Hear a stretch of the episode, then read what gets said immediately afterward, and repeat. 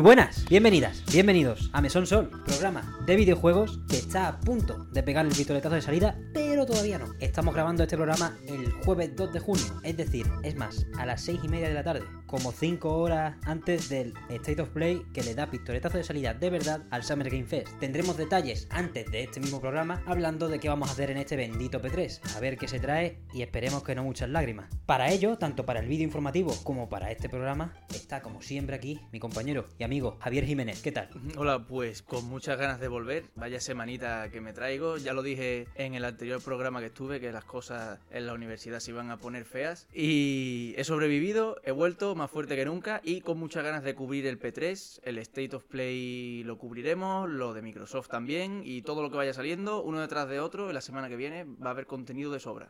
Pero de sobra, ¿eh? Vamos, va a sobrar tanto contenido que a mí me va a faltar energía para aguantar el resto del mes. Pero tenemos ganas que al final es lo importante. Y es más, es que esta semana yo creo que ha sido dura para todo el mundo, ¿eh? La gente se me esfuerza todo porque nosotros tuvimos que subir la parrillada para sustituir al podcast, aparte de un pequeño informativo corto que al final eso pues no cuesta. Pero eso, hablando rápidamente de la parrillada, sería solo agradecer a toda la peña el apoyo a la nueva sección exclusiva de YouTube, que para quien no se haya enterado, que lo esté escuchando en Spotify, iVoox o Acast, si es que alguien está en Acast, apoyo a todo el que esté por ahí. Que se lo merece, hombre, que se lo merece, que se lo ha currado muchísimo, que yo sé la de tiempo que le lleva detrás a ese vídeo y muy, muy, muy interesante. He de decir que a día de hoy no me lo he visto entero por la mierda de semana que he tenido, pero es que de lo primero que voy a hacer es vérmelo porque voy a tomar nota para aprender a hacer yo una. Tengo ganas de ver la tuya, porque además no tengo ni puta idea de cuál es el juego. A mí al final se me salió, porque te lo quise enseñar a mitad del proceso y digo, te voy a enseñar porque ya estoy cansado. Yo lo tengo claro, otra cosa no, el juego lo tengo. Luego voy a verme la tuya, voy a tomar notas, sí, esto lo hago así asado y este verano sale. ¿Qué? ¿Este verano sale? Este verano sale. Este chico no sabe lo que toma esto. Pero vale, creo... No, vamos para adelante.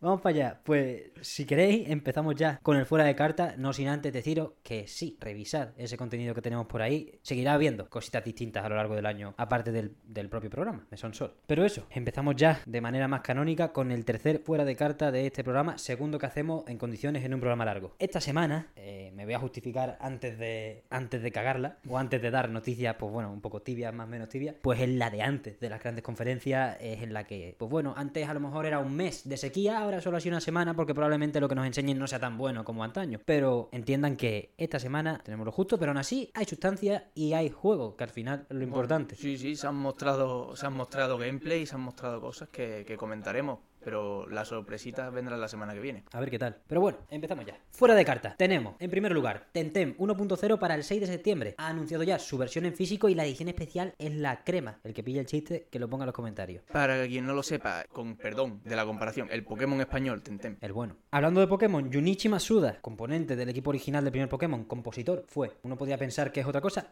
Fue compositor. Pues deja de estar involucrado totalmente en Game Freak. Pasa a formar parte de The Pokémon Company como Chief Creative Fellow, que yo te puedo decir la traducción, pero creo que aporta más información decirte que es el mismo puesto que tiene Shigeru Miyamoto en Nintendo. Es decir, un perfil con más libertad, sin tener que desarrollar juegos per se, es más, probablemente sin desarrollar más juegos, mandando por ahí un poquito proyectos interesantes, a ver qué hacer Masuda en The Pokémon Company, porque allí nada más que piensan en una cosa, que es el Bill Metal. Traducido el puesto, padre. Se traduce el puesto, es padre, ya está, padre de, y ahí está, para lo que haga falta, ideas o lo que sea. Otro que se pira, pero no se pira para cambiar de puesto, es Shinji Hashimoto. Se pira para retirarse. Se retira de Square, gestor de la marca Final Fantasy. Durante más de una década ha sido productor de todos y cada uno de los Kingdom Hearts que ha desarrollado Square y bueno, ya llevaba un año retirado, entre comillas, porque había dedicado su último año de vida laboral a formar futuros directivos de Square. A ver si esto les sale bien. Precisamente se ha ido uno de los que no se tenía que ir, que precisamente en Square gente sobra, es mi opinión, pero no es... A ver qué se cuentan. Yo la verdad que no Masuda, el de Pokémon, sino Matsuda, sus putos muertos. Vaya man. Más cosas, fuera de carta. El parque de Nintendo en Universal Hollywood, que se iba a abrir en Norteamérica, pues en los próximos meses, años, ya ha anunciado una horquilla más concreta y es la de principios de 2023. No sabemos si va a ser 1-1 lo que se está montando en Japón, que ya se está montando su bloque de Donkey Kong, o si va a adaptarse de alguna manera al público norteamericano con algo más de Smash Bros, con algo más de... Bueno, eso ya es especulación. Tekken celebra los 9 millones de unidades vendidas. La serie de juegos de lucha desarrollada por el padre Harada llega a su entrega con más unidades vendidas en la historia. Y dentro de poco van a ser 9 millones una. Por último, último, entre comillas, fuera de carta tenemos un bloque de juegos. Empezamos por el Game Pass, que anuncia sus juegos de la primera quincena. El 1 de junio tenemos For Honor. El 2 de junio tenemos Ninja Gaiden Master Collection. Échenle un ojo. Y el 7 de junio tenemos 4 juegos. Assassin's Creed Origins, que coincide su entrada en el Game Pass con el parche de 60 frames que se va a meter en toda la nueva generación, es decir, ambas consolas de Xbox y la Play 5, aparte, entran en Game Pass. Chorus, Space Lines from the Far Out y Disc Room, el pelotazo de hace ya 2 años quizá, de Devolver Digital, que sacó así en verano de soslayo. Luego, juegos del Plus, se confirman, se filtraron en primera instancia y ahora se confirman. Los juegos del Plus de este mes son Nickelodeon All Star Brawl, Naruto, Tu Boruto, tú me lo explicas. Gracias. Y el God of War. El pelotazo, God of War, el GOTY de 2018, esperando segunda entrega, calienta que sale. Me la han puesto a huevo, o sea, yo siempre una excusa tras otra, al final no me lo juego, lo tengo gratis, no tengo ni que ir a buscarlo para descargarlo, lo tengo a huevo, así que traeré algo del God of War porque me lo voy a jugar, está claro. Y el Nickelodeon también, que es un juego así, ya lo mencioné en algún momento, que está curioso, me apetecía probarlo por bueno, eso, ser una especie de Smash Bros, me gustan los personajes y tal, pero no me hacía gracia desembolsar la guita con ese juego. Por último, el único juego gratis verdaderamente de este bloque, recordemos que juegos de Game Pass tienes que pagar el Game Pass, juegos de Plus tienes que pagar el Plus, pero aquí están regalando en la Epic Games Store Wolfenstein The New Order hasta la semana que viene. Básicamente estamos grabando el jueves, pues hasta el jueves que viene puedes reclamarlo hasta el 9 de junio, precisamente cuando pega el pistoletazo de salida el desgraciado de Geoff. Si os molan los fuera de carta, decídnoslo, porque me juego los pulmones cada vez que los hago. Si no os molan, decídmelo también, para dejar de hacerlo. Pasamos ya entonces a las noticias o las cosas con más chicha de la semana. El main course. Que un par de ellas pues nos las han revelado ayer, este miércoles. Es verdad que estamos grabando un jueves, pedirle cosas a la semana en los primeros 3 días puede ser un poco impetuoso. Pero bueno, lleguen cuando lleguen, son noticias. Tenemos la primera, ¿cuál prefieres hablar? Te las presento ya. El segundo vistazo a Sonic Frontiers, el vistazo extendido y el segundo vistazo también, menos extendido, te deja igual, de Pokémon Escarlata / Púrpura. A mí me gusta más Violeta. ¿Sabes lo que te quiero decir? Que en inglés es Violet Evergarden. No sé por dónde empezar. Yo creo que... No lo sé. Sinceramente, me he visto los dos y aquí puede salir cualquier cosa. Esto es una bomba de relojería. O sea, vale. Me hace gracia porque en el epílogo de la parrillada hablo de cómo nos gusta en el mesón hablar de los juegos en positivo. Es verdad que luego me justifico y digo que donde salen las culebras y los sapos es cuando hablamos de la actualidad. Y eso es cierto. Totalmente. Cuando hablamos de los juegos, tal. Pero es que esta actualidad son 2 juegos que va a haber rajada y que den gracias a que no han sido después del P3, porque si el P3 es bueno, estos juegos se quedan. Hay que tener cuidado además hablando de este tipo de juegos, porque precisamente otra cosa no, pero comunidad tienen. Pero no suele pasar nada. No, además aquí no faltamos respeto ni decimos lo que tiene que jugar unos y otros, aquí solo comentamos lo que se ha visto y opinamos desde la más sincera humildad. Vamos a empezar, voy a tirar una moneda. Tírala. Voy a tirar una moneda. Porque, quiero decir, hay uno que claramente es menos alarmante que el otro. Sí, estoy de acuerdo. Pero... A ver, también porque hay uno que claramente, antes de sacar el tráiler o antes de verse, ya sabemos por dónde iban a ir los tiros. El otro no teníamos ni idea de por dónde ha ido y cuando lo hemos visto no nos ha gustado. Mira, me ha tocado una moneda española. Perfecto. Felipe VI. Perfecto. Felipe VI, Pokémon, ya que estamos, ¿no? También está en España. Sí. Y la cruz, pues la cruz, Sonic Frontiers. Ya no hay otra. Se ha oído, ¿eh? Eso que ha sido. Ha salido cruz, Sonic Frontiers. Sega ha revelado a través de IGN, con su nueva marca, no sé cuánto tiempo tiene ya, lo de IGN First, que básicamente son exclusivas, revelaciones de juegos exclusivas que tiene cada mes. IGN creo que es una al mes, por eso ha sido esta a principio. Pero lo importante es que Sega ha decidido enviarle ese vídeo a uno de los medios más mayoritarios de la industria del videojuego, IGN. Y bueno, ha presentado Sonic Frontiers. 7 minutitos de vídeo que nos podemos encontrar. ¿Se baja ya el telón o se levanta? ¿Se va para los lados el telón? Yo creo que se ha levantado, se ha visto, o sea, que... Cuando empieza la obra, ¿qué? ¿Levanta o baja? Se levanta, ¿no? Vale. Se abre el telón. Se abre el telón. Al final ninguna de las dos. Se abre. Se abre el telón, por fin, con Sonic Frontiers. Deja de ser 2 teasers con un Sonic chiquito, un Sonic grandote. A ver dónde está el Sonic chiquito. Joder. Y deja de ser una niebla, una quimera. Ahora es el teatro de los horrores, quizás. Que me expliquen eso, dónde está el Sonic chiquito, pero vamos por partes. ¿Qué es lo primero que te encuentras cuando tú abres el vídeo? Ves 7 minutos, Sonic Frontiers o como lo quieras decir, pues ¿qué te encuentras? ¿No? Pues te encuentras un bioma verde, ¿no? La isla, no sabíamos que era una isla, eso ya lo habíamos visto, al Sonic correteando por la isla, lo ves todo verde, montaña, dices, bueno, sí, esta parte ya la habíamos visto, vamos a esperar a ver qué más hay, bueno, te encuentras ruinas, ¿no? Porque es una isla, ya digo, todo prado, ladera, también tiene montañas, árboles no, árboles yo, si no me falla la memoria. Ni un olivo chiquitito. Nada, te encuentras al principio un torreón, así todo muy como ruinas alienígenas, porque aparecen los Wisps, creo que se llaman así, del Sonic Colors, y que han reutilizado ya en otros juegos, creo que en el Lost World también. Y los alienígenas estos que le daban poderes a Sonic, bueno, lo de siempre, tienes que rescatarlo, entonces son como ruinas alienígenas, hay alienígenas de estos, y ves como las mecánicas del Sonic calando, porque tiene como correr por la pared, sí. Cuando vi al Sonic en una pared, en lugar de correteando, escalando me dañó la vista. A mí me... O sea, ¿eso qué?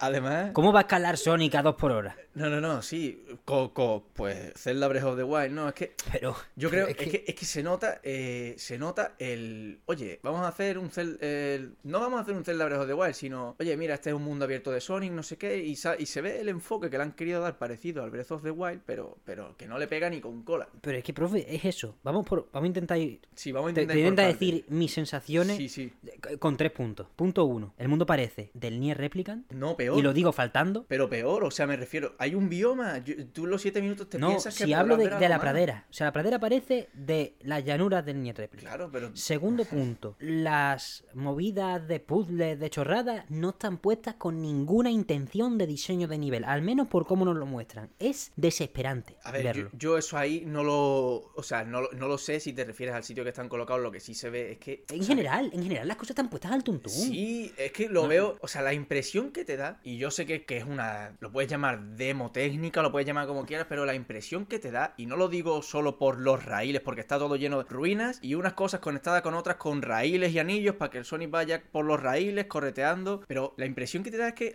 han cogido el Garry's Mod y han cogido estructuras y las han ido poniendo, han cogido los raíles y está todo por ahí por medio. Ven los raíles flotando porque están flotando, ¿vale? Es que no han cogido Garry's Mod, han cogido el puto motor y han empezado a tirar estructuras ahí, mejor o peor modeladas, me da igual. Las han puesto al tuntún. Y el tercer punto que te quería decir, Javier, ¿tú has visto las animaciones? O sea, yo no soy experto en Sonic, pero por favor. O sea, ¿tú has visto que encima el que está jugando a esto, el que se lo está enseñando, ¿no? A IGN, se lo han mandado. Sí. Se recrea. No, literalmente se recrea con el Sonic andando, pero en realidad no tiene una animación de andar. Es la misma animación, o sea, es moviendo las piernas igual que cuando está corriendo, trotando, anda mal. Y desplazándose mal, plan, no es proporcional el cómo mueve las piernas, cómo se desplaza. Y encima el tío se recrea un rato en plan de, hey, mira cómo ando, te tranquileo con el Sonic y se ve fatal. En 7 minutos lo hace como 12 veces en un juego de Sonic. O sea, quiero decir, tú estás enseñando Sonic, primero, poniéndolo en un puto mundo abierto que parece el Fantasy Star Online, por tirar a uno de Sega, y segundo, poniéndolo a andar, caminar lento. Y encima no has clavado los pasos, que es lo más sangrante, que tú ves la bota de Sonic cómo se va para atrás por magia negra cuando da el paso.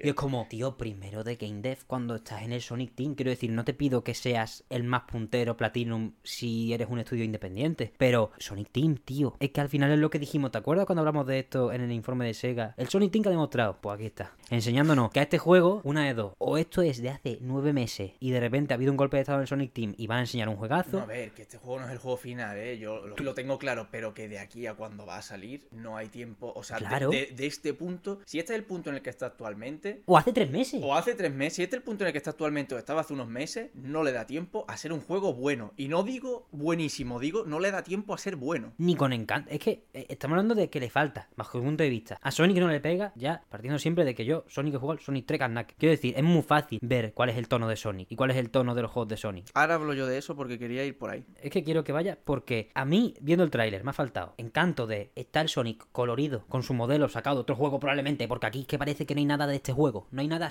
del Frontiers excepto el logo, le falta el canto. Por eso el mundo es el Fantasy Star Online y el Replicant, tu JRPG de nicho favorito que más te guste, sea online o un jugador, ese lo que hemos dicho de las estructuras, es que es por donde quiero ir. O sea, yo veo ese tráiler y la primera sensación que me da es dónde han metido a Sonic. O sea, Yo reconozco a Sonic, o sea, quitándolo de las animaciones de andar, ¿no? El modelado está bien, ¿no? Veo ahí al Sonic, tal cual. Y digo, ¿dónde coño está Sonic? O sea, está una isla monobiomática que no tiene nada que ver con la estética de Sonic. Que lo único que se ve de Sonic, lo único que tiene Sonic ese vídeo es el Sonic y los Wisps, que ya digo que se usaron en Sonic Colors, en el Lost World, y que son ya de la franquicia. Pero vamos, eso es lo más de Sonic que te puedes encontrar. Yo he echado de menos ver otros personajes. O sea, ¿dónde está el Sonic clásico? El de los trailers, precisamente. ¿Vale? ¿Dónde está? No está. ¿Dónde está Knuckles? ¿Dónde está Tails? ¿Dónde está Amy? ¿Dónde está Shadow? ¿Dónde está Eggman? Que no te digo que me lo enseñes a todos, pero joder, es que es una isla desierta con el Sonic y los alienígenas esos atrapados para que los rescates, que te lo encuentres para en medio del mapa. Eso es lo que han enseñado. Y con lo icónico, a ver, otra cosa no tendrá Sonic, pero personajes, localizaciones, o sea, que no es que tengas que meter en todos lados Green Hill ni en todos lados, pero, o sea, son súper icónicas y tienen una estética y tienen un diseño, que el diseño de niveles de Sonic es para estudiárselo y en casi todos los juegos, sobre todo en los antiguos, pero en los nuevos también. Yo en el Sonic Heroes te digo todas las fases que hay, o sea, sea Seed Hill, Ocean Palace, y son sitios, y bueno, precisamente sea Seed Hill o Seaside Hill, es eso, es una isla con pradera, con montaña y con playa, lo mismo que tienes en Sonic Frontiers. Estoy hablando del Sonic Heroes, un juego de 2005 aproximadamente, y se ve mejor. Se ve mejor porque tiene personalidad. Porque tiene dirección de arte, que es lo que no tiene este juego. O sea, este juego es, y esto ya tomo la opinión de Twitter, me la apunto porque al final estamos por ahí. El gameplay es el típico vídeo de un man en su casa que sube a YouTube diciendo meto a Sonic o a Mario en el Unreal Engine 4 o a Kirby en el Unreal Engine 5. Y es como, vale, se ve guapo, pero esto es una pradera en 4K. ¿Dónde está la dirección de arte? ¿Dónde está el tema? Para empezar, Sonic Frontiers en 4K no está. Que parecen assets no reciclados, porque yo creo que de verdad hay intentos de esfuerzo, pero es que está tan descompensado, tan parece a fuerza bruta. Los enemigos, yo no sé cómo son los enemigos de los Sonic en 3D, eso ya tú me tienes que decir, pero yo cuando he visto esto digo, esto es un MMO fantasía futurística. Me acuerdo, me he visto los 7 minutos y no me acuerdo. Parecen mechas raros, es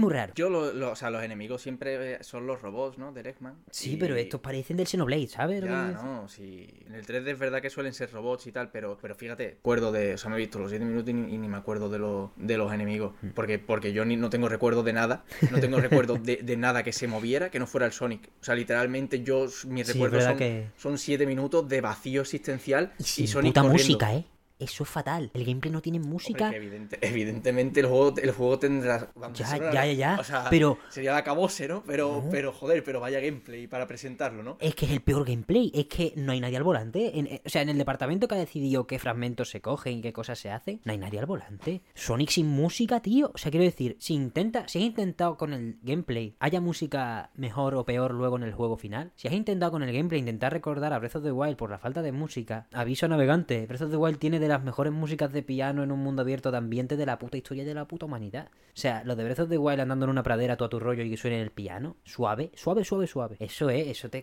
recorre todo el cuerpo. No es sonido de que sale el viento de lejos y está el Sonic andando mal. Vamos, que aunque hicieran eso, que primero no han hecho porque no han puesto nada, pero aunque pusieran pianito y cosas, alguien que haya jugado lo más mínimo a Sonic, le da eso sensación. O sea, es que yo creo que el principal problema, ya digo, no tiene personalidad, no tiene dirección este juego, pero es que yo creo que a la gente que lo está haciendo, o la han apuntado, o la han puesto a punta de pistola y han hecho esto, o no tienen ni idea de lo que es Sonic. O sea, es que vuelvo a decir, es que lo único que hay es el bicho, el erizo azul, es lo único que tiene de Sonic ese juego. Es una pena. Y es que hasta los juegos que han salido recientes, que no todos han sido geniales, pero como Sonic Forces, por ejemplo, sin ir más lejos, o que a mi opinión, o sea, no ha salido Frontier, no puedo decir si es mejor o peor, pero reconocible, sus personajes, sus localizaciones, luego tenía sus fallos por otros lados, pero por lo menos un juego de Sonic, es que esto es lo que dices, es que parece que me he encontrado un vídeo en YouTube, así se vería Sonic en Unreal Engine 5. Sega hide this man, es que this will be Nintendo Sonic Graphics in 2015. Tienen un problema porque han querido hacer el cambio de paradigma, venga Frontiers, se han pegado de bruces con sus propias intenciones, porque yo no digo que a Sonic no le hiciese falta un cambio de paradigma, porque yo qué sé, Sonic Mania y poco más ha vendido bien en los últimos años. Que precisamente Sonic Mania no, cambio de paradigma desde luego no fue, no, porque claro, fue vuelta a los orígenes. Súper conservador. Si tú quieres hacer un cambio de paradigma como Sonic Team, es que antes meto a Sonic en el Yakuza 7, quiero decir, en el mapa del Yakuza 7, que es Japón colorido, puta madre, con sus negocios, con sus neones, que meterlo en una isla desierta. Quiero decir, hay mucho más ambiente de los explorados durante la saga que le pegan a Sonic. Quiero decir, puedes mandarlo a mogollón de sitios y lo que se te ocurre es mandarlo a una pradera y hacer un juego que está ahí, que se la va a pegar. O sea, que yo no critico que sea una isla, en plan, que si tú lo mandas a una isla que por lo menos tengas 2 o 3 biomas, o sea, que tú vayas a isla y hay un volcán, hay una zona de nieve, hay playa, hay no sé qué, no, es todo césped, ni árboles, o sea, porque en el en el mini teaser del principio de Sonic Frontiers está corriendo por árboles, ¿no? Sí, por un bosque. Los han talado. O sea, los han talado. Ha llegado el punto en el que los han talado todos o Sonic los ha arrancado. Queda muy rápido. No, porque no hay. Porque todavía no le ha dado tiempo a poner los assets de los árboles. Y solo hay la pradera y las rocas. Y ya está. O sea, yo no critico que sea una isla, critico que es. Que no es ni pre-alfa. Yo creo que es para estar triste. O sea, yo pensaba que iba a empezar a rajar, pero en cuanto me he acordado del tráiler me ha entrado más tristeza que rabia. Porque tú lo ves y dices, yo es que triste, no os veo por ningún lado, tío. Ah, Sonic, se me pone el Sonic Team en fila y digo, no os veo por ningún lado. Pero es que yo creo que el problema es que yo no sé quiénes son el Sonic Team, tío. Tampoco la voy a pagar con ellos personalmente, pero yo creo que precisamente lo de Sonic Mania, verdad que fue muy conservador, vuelta a los orígenes, pero al final fue un juego, un proyecto fan que Sega metió mano cuando estaba a punto de terminar, les dijo, oye, que os contrato y vosotros me sacáis esto bajo mi sello. Y lo que quiero decir es que eso fue lo que hicieron los fans y ha sido lo más exitoso de Sonic con muchísima diferencia en los últimos años. Uh-huh. Y yo creo que por ahí van los tiros de que los fans de Sonic saben mejor qué es Sonic, saben mejor cómo es y cómo se tiene que hacer un juego de Sonic que el llamado Sonic Team. Estoy de acuerdo, pero al mismo tiempo es que yo quiero que hagan un cambio. O sea, quiero decir, que saquen 900 Sonic Manía, por Dios, antes de sacar esto. Pero yo veo por dónde han querido intentar, no voy a decir engañarnos, pero por dónde han querido llevarnos a la hora de vendernos Sonic Frontiers. Todo el rato con que vamos a cambiar, este es el nuevo formato de Sonic a partir de ahora en 3D, ya veremos en 2D. Yo creo que por ahí hay que explorar, hay cosas que explorar. Yo no creo que Sonic no se puede hacer en 3D, ¿me entiendes lo que te quiero decir? Seguro, o sea, tú me puedes decir que hay buenos juegos en 3D. Ahora mismo te digo 3 o 4. Pero que no me creo lo de que haya un atasco creativo tan gordo ahí habiendo esfuerzo. Y yo creo que es eso, que al final Sega no tiene otra gente a la que pegarle el Sonic en la cara que al Sonic Team, porque ya está perdiendo estudios, le queda Atlus, los de Relic, que hicieron el Age of Empires 4, estudios internos, el Yakuza Studio, que perdió a Nagoshi, es que o lo externaliza, en plan, le dices a cualquier estudio, a Capcom, que te haga un Sonic. Yo creo que no, tío, yo creo que contrata fans, tío, contrata gente que te haya hecho un fan game del Sonic. ¿Hay fan game buenos de Sonic en 3D? No lo sé, la gente si los hay en 3D, pero te digo una cosa, es que el Sonic Team lo miramos el otro día, este Sonic Team no es nada, o sea, tú piensas Sonic Team y dices, ¿qué ha hecho? Pues no han hecho ningún juego, o sea, no son los que han hecho los Heroes, juegos de Sonic. El Forces. Forces. Pero, exacto, de los peores, ¿no? Digamos, yo te digo juegos buenos de Sonic en 3D, o sea, si te vas a lo más antiguo, tienes de los primeros Sonic Adventure, Sonic Adventure 2, Sonic Heroes, esa trilogía bastante buena, quiero decir, nunca han sido juegos de 10, pero es que eran buenos juegos, o sea, muy disfrutables, y luego tienes también, más reciente, Sonic Colors, que a mí no me gustó tanto, pero oye, buen juego, Sonic Generations, muy bueno, y el Sonic Lost World, exclusivo de Wii U, que el único problema que tiene es ser exclusivo de Wii U, si ese juego hubiera salido en multiplataforma, que creo que a día de hoy todavía no ha salido. Sigue ahí, atrapado en la Wii U, porque tendría un contrato de permanencia. Bueno, no creo que es permanencia. Yo creo que Sega no sabe los juegos sacarlo. Pero ahí sigue atrapado y es un juegazo. Todos esos Sonic en 3D, que me refiero, que no me digan, la fórmula de Sonic no funciona en 3D. Funciona. Sí. Eran todos juegos de Sonic en 3D, incluso el Adventure y el Adventure 2, que son de los primeros, ya tenían su componente de mundo abierto. O sea, no era un mundo abierto en sí, pero sí tenía zonas abiertas y tal, que, joder, todo mejor que lo que se ha visto en Frontiers, y estamos hablando de juegos de hace 15 años. Tiene que pegarle Sega un par de vueltas. Yo creo que lo más sabio, yo iba a decir retrasarlo. Es cancelar esto. O sea, no va a pasar, ya. O retrasarlo, o sea, como no lo vas a cancelar, retrásalo, pero indefinidamente, y empieza de nuevo. Yo creo que no, yo creo que lo van a sacar a tampoco, y tampoco pierdes tanto empezando de nuevo, porque por lo que se ha visto, avance, eso yo creo que no ha podido tardar mucho. Es que Sonic, el desarrollo de Sonic, sobre todo los juegos en 3D, porque igual que te he dicho, estos buenos hay tantos malos, en los de 3D, los de 2D creo que son, pero la desgracia lo persigue. O sea, si te informas un poco en el desarrollo del Sonic 2006, el primer juego de Sonic en la generación de PS3 y Xbox 360, ese juego estuvo perseguido por la desgracia. ¿Qué le pasó? Bueno, pues para empezar, el desarrollo estuvo bastante mal. Lo presentaron en el E3 del 2005 por ahí, y el juego salía en 2006 y iban con el tiempo en el culo. Estaba muy bugueado, enseñaron una demo en la de la Xbox 360 del juego y todavía había que pulirlo tal, pero bueno, era de los primeros, ya te digo, el primer juego de Sonic para esa generación, 3D, formato de niveles, no era mundo abierto ni nada, pero oye, tenía buena pinta. Les metieron prisa y no solo eso, sino que iba a ser exclusivo de Play 3 y 360, uh-huh. A falta de meses, 9 meses o así para sacarlo, pues Sega le impuso que también tenía que salir en Wii. Oh. Y claro, ¿qué tiene que ver la arquitectura de...? Ya de por sí la de Xbox 360 y Play 3 no tiene mucho que ver, pero ¿qué tiene que ver con la de Wii? Cero. Y ya no la arquitectura, el puto mando. El mando y lo que es todo mal. Salió porque, por cierto, no les dieron más tiempo, ¿vale? No lo retrasaron. Ya, la clásica. Sonic 2006 no es mal, o sea, tiene... Tampoco lo he jugado, no quiero decir si es malo por otras cosas, pero lo que más se critica es que el juego está muy, muy, muy bugueado. No puedes ni terminar un nivel sin encontrarte bugs que a lo mejor no te dejan ya seguir el nivel, tienes que empezar de nuevo. Eso en un juego de Sonic te lo rompe completamente. En cualquier juego. Pero imagínate en uno de... O sea, en cualquier juego, ¿no? Pero me refiero... Sí.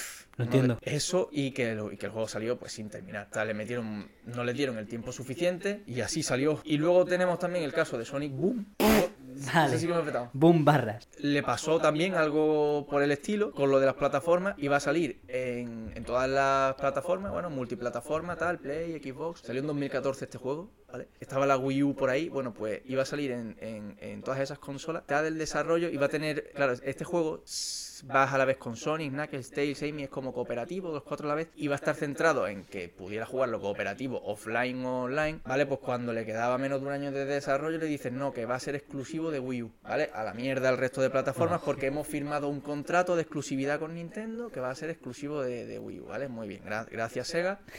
Entonces, y además creo que incluso le hicieron sacarlo antes de lo previsto y tuvieron que tirar todo lo que llevaban de las otras plataformas, tuvieron que tirar las funciones de online porque en la Wii U no iban del todo bien, fatal todo y digo que es que en esos dos casos, tanto el 2006 como el Sonic Boom, la culpa no era de los desarrolladores, es que la directiva de Sega prefiere destruir sus juegos antes de que hayan salido siquiera. Queda mucho todavía, aún así, lo atrasen o no, para ver Sonic Frontiers, se supone que es Navidad de este año, ¿verdad? No es tanto, pero en términos de noticias, de que nos vamos a olvidar de esto y ya en Navidad veremos qué pasa, pues sí es bastante. Bajo mi punto de vista, yo no sé qué haría siendo Sega, es el enésimo intento que falla por otros factores, por unos factores u otros. Yo creo que en este caso sí depende más del equipo, tampoco puedo ponerme yo aquí a rajar del Sonic Team. Por lo que se ha visto del vídeo, y te dejo ya a decidir y acabar, y lo que he contado yo sí, claro.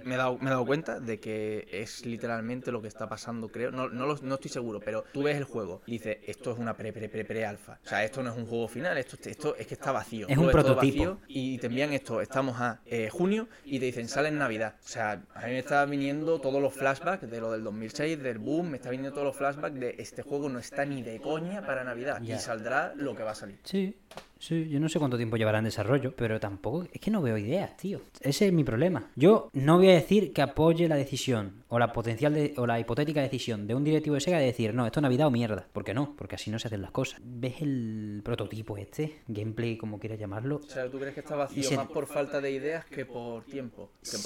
Sí, yo creo que es que... O sea, a mí el prototipo... Sí, si mañana me dice un artículo o un diario de desarrollo que les han apretado las tuercas, que está fatal, pues eso lo justifica mejor. Pero si me lo pones aislado de toda polémica fuera del estudio, que no se debe aislar a la hora de hablarlo, pero un segundo nada más, no veo ideas, cohesión de conectividad. Quiero decir, el mismo estudio al que la aprietas puede hacerte un prototipo muy corto, bueno, de gameplay bien. Y en este caso, la hayan apretado o no, lo que han decidido es ponerte un fragmento del mundo abierto con cosas desperdigadas porque es lo que les ha dado tiempo, barra es lo que han puesto sus esfuerzos, es sobre lo que han puesto sus esfuerzos. Y si has puesto tus esfuerzos ahí y ha salido ese conglomerado de cosas, o sea, para empezar, una cosa que sí que no veo es Sonic escalando. Eso es una idea de alguien y eso es un loco. Eso es un maníaco. O sea, eso está desarrollado. Eso, si lo ha impuesto un directivo, que quiebre Sega. Si lo ha hecho una persona por su cuenta, que se vaya ya. Por favor. Podrían ponerlo a escalar a Knuckles, que de hecho lleva toda la vida escalando, si estuviera en este juego, pero como no hay vida en esa isla...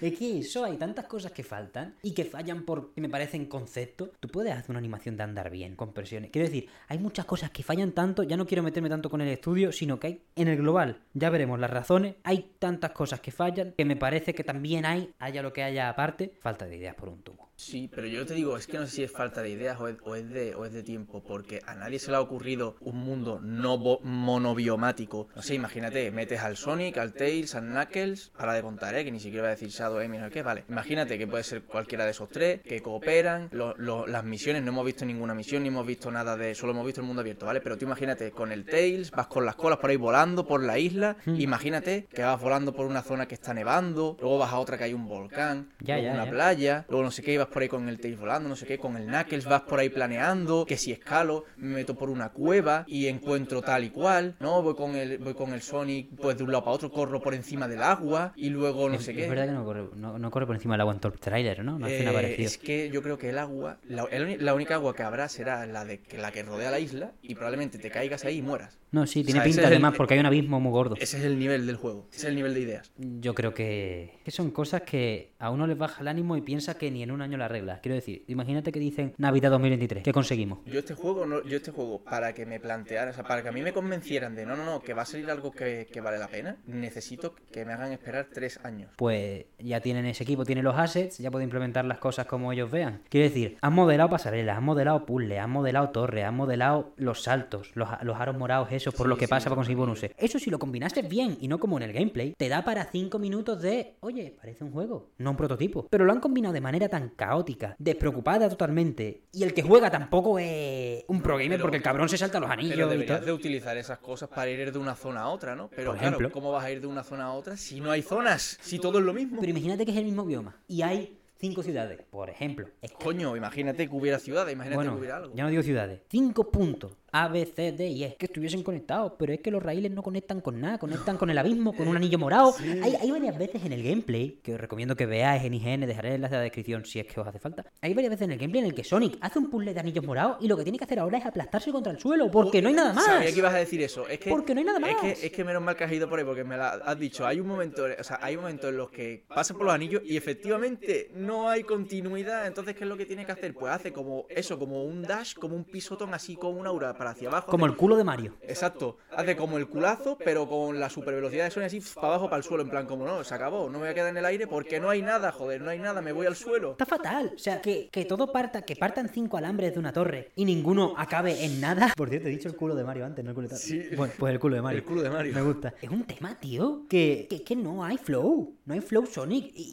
Pero ni por un instante en todo el gameplay. Mira que conecta cosas. Hay momentos en los que conecta un par de cosas que dices tú, oye, y en ese momento cuando se frena se pone a escalar y dices tú, me cago en tu vida, ponte a correr. Joder, es que es anticlimático, ¿eh? Estás loco, estás loco. Es que Sonic es velocidad, venga, y empalma una cosa con otra, venga, vas corriendo por la pared, saltas, te metes en el anillo, los raíles, venga, el raíl te lleva a otro sitio, no sé qué, no hay nada de eso, porque en el momento que des 2 saltos tienes que hacer para abajo. Fatal, o sea, ahí... No hay diseño de niveles, es que lo que hemos dicho, vamos a volver a lo mismo, no hay diseño de nada. No hay ideas, tío, no hay nada, y es una pena. Primero por la pasta, que se están pinflando, que podría Yakuza 8, para empezar, o Persona 6 o lo que sea. Yo no sé cuánta pasta hay en esto, tío. O sea, algún salario habrá que pagar. Yo qué sé, tío. Pero lo que sí se está viendo, las acciones de Sega han pegado ya un desplome. En 2 días casi el gameplay ha bajado bastante. Y lo que les queda. Por cierto, no veremos más, ¿no? Quiero decir, ahora viene el Geoff Keighley y en su lista de colaboradores... En el P3 dicen, no veremos claro, más de Sony. No, yo creo que hasta más, hasta agosto o septiembre no creo que nos dejen tranquilos, ¿no?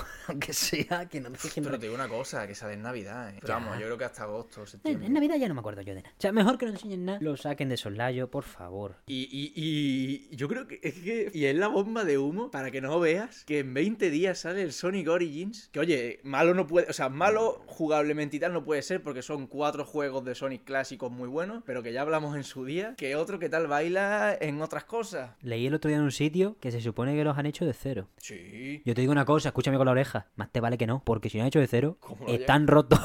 ¿Qué es eso? O sea, lo dicen como, oye, para justificar que son cuantos 40, 50 cucas y que te vayamos a meter 7 DLCs distintos que no son compatibles unas ediciones con otras. Oye, pero es que lo hemos hecho de cero. Bueno, eso es como tú dices. Yo creo que es peor. O sea, eso es la única garantía que es que ¿qué pasa? Que voy a estar cogiendo un looping y de repente voy a tener que meterme un culetazo hacia abajo porque ya no hay por dónde seguir el nivel, ¿o qué? Es que no lo sé. Tengan cuidado, que todavía tenemos doble hostia de Sonic este año, ¿eh? A ver, lo bueno es que Sonic remontar puede remontar, como toda gran marca. El problema es Super Game, no sé qué pollas, tío, para. Frénate un momento, como Sonic en Tugen, que lo único que van, como toros envolados, son los directivos de Sega, que sacan todo a lo que dé y nada más que sacan juegos buenos, a luz y y Yakuza Studio. Me cago en Dios. Bueno, y Relic. De estudio, de los tres que se supone que tienen que tirar el tridente, hay uno que es el peluche de Waluigi en el suelo en un páramo, que está así tumbado boca arriba cada vez que nos anunciaban el Smash. Es ese, el Sonic Team está ahí parado, tío, tumbado hacia arriba, con la nariz colorada, y no hay atisbo, es que no hay atisbo ni lo más mínimo de recuperación, ni de idea sin ejecución, porque puede ser, quiero decir, hay juegos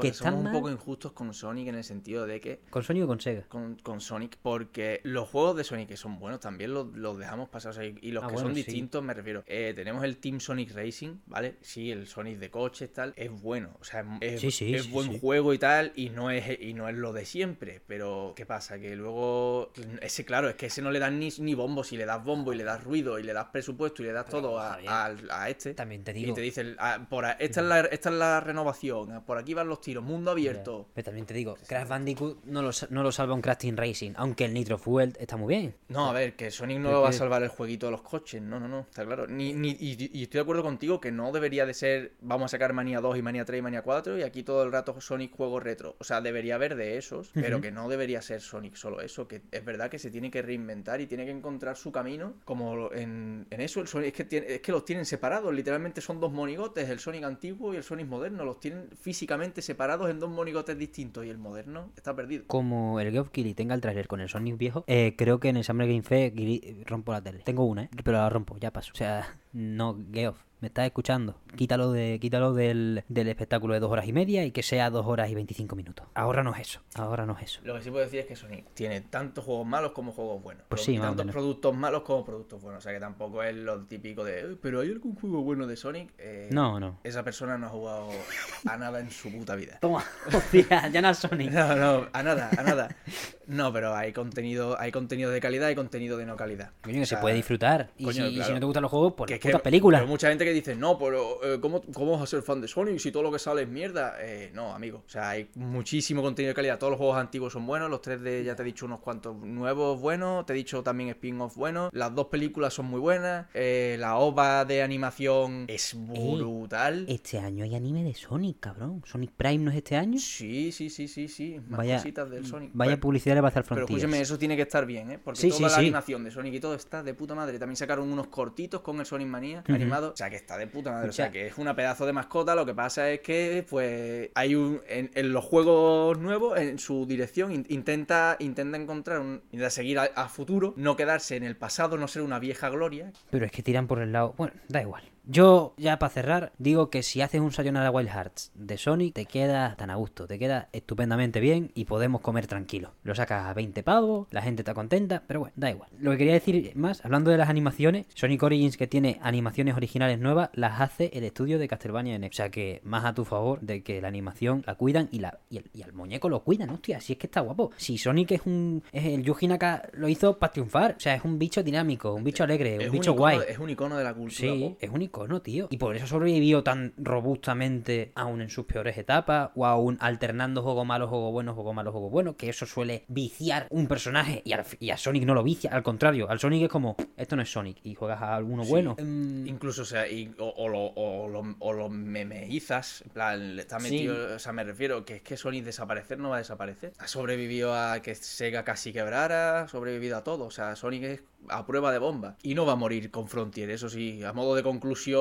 No sé, ahora dirás tú la tuya, pero la mía es que por muy mal puede ser Sonic Frontier el peor juego de la historia, que Sonic va a seguir vivo y seguramente después de Frontier vendrán más juegos y algunos serán buenos. Estoy de acuerdo. Vamos, yo la conclusión es la que he dicho. Coge a los de Sayonara Wild Hearts y le dices que hagan un Sonic con buena historia, por ejemplo. O sin historia, copiando el juego. Da igual. Hombre, mete la historia ya que está. Cerramos este bloque. El increíble erizo que no nos va a dejar tranquilo este año. Por eso que tú dices, a finales de este mes Sonic Origins. Habrá serie por ahí. Creo que era 2022 y no 2023. Así que hay serie por ahí. Y si no, pues ya nos darán el disgusto en diciembre. Pasamos a unos que no nos van a dar el disgusto en diciembre, nos lo van a dar el 18 de noviembre de este mismo año. Pokémon Escarlata /Púrpura. Tú ya decides si te dan un disgusto o no, porque nos han dado más información en el segundo tráiler que fue publicado ayer, 1 de junio. 3 minutitos y pico en los que nos presentan un par de cosas llamativas, un par de cosas que se les puede escapar a la gente porque las ponen en diálogos de 0,1 segundo. Joder. Y el Pokémon Aceituna, lo más importante quizá de la historia de Jaén. Y lo más español que puedes encontrar en el el tráiler, porque al principio te lo presentaron como el Pokémon de España. Venga, a ver, también mucho eso hizo la gente aquí, ¿no? O sea, no me imagino a Nintendo haciendo marketing de esto de España. Pero que va, tío, la Sagrada Familia, el Pokémon aceituna y para de contar. No, esto no es España. El lechón, lo has visto, ¿no? El Pokémon, sí, que se llama lechón. Eso es lo mismo que hay, ¿eh? O sea, yo ya tengo... Quiero decir, si me comprase el juego, que ahora hablamos de cómo lo vemos en cuanto a fumabilidad o no, ese es el medio.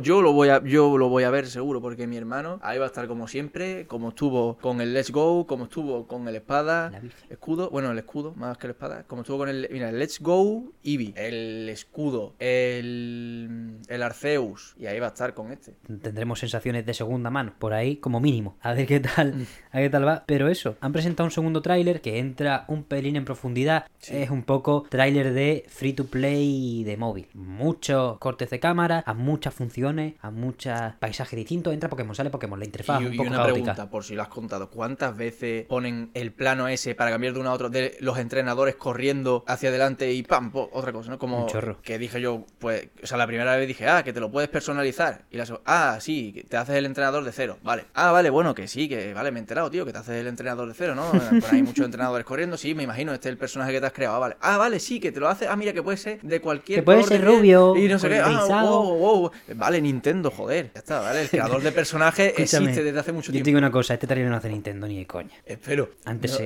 Vamos, vaya tráiler. Es que uno de los detalles que se le escapa a la gente, que no se ha escapado tanto porque luego lo explican, creo, en la web del juego, no los detalles de esa parte en la que salen tantos entrenadores correteando que tú dices, ¿a dónde pollas van? ¿Qué están haciendo? ¿Esta música? ¿Qué pasa? Los cortes de cámara, los planos distintos. Es que hay modo cooperativo hasta 4 jugadores. Muy interesante. Cosa que solo sabemos si lo lees, ¿no? Porque es que viene el si trailer... lo lees un segundo y o te metes en el Twitter del nivel, claro, que lo recopilas. Pero vamos, es un hombre que se ha visto el trailer frame a frame como yo, y al final acabamos todos con un ojo viendo peor que el otro. No, sí, porque yo me lo acabo de ver, olvidárseme no se me ha olvidado. Es que mi ojo no lo ha captado. No, el trailer es malo. O sea, el trailer es malo. Lo que enseña no me parece. Lo que enseña me parece, voy a decirlo ya, lo más sólido de Pokémon en Nintendo Switch, de calle, bajo mi punto de vista. No hablo de gráficos, sino hablo de direccioncita. Las praderas pueden estar más o menos animadas, pero no son las de Pokémon Espada bajo mi punto de vista, que es que yo las he visto y a mí me quitan... Sí, es que eso está debajo de las capacidades de... Claro. O sea, yo creo que de momento, diseño de personaje, la idea de que han dicho también que es mundo abierto no lineal. Es decir, hemos hecho la transición entera. Pokémon Espada Escudo parecía mundo abierto y no. Pokémon de toda la vida. Pokémon Arceus parecía mundo abierto y no. Monster Hunter por zona. Y Pokémon Escarlata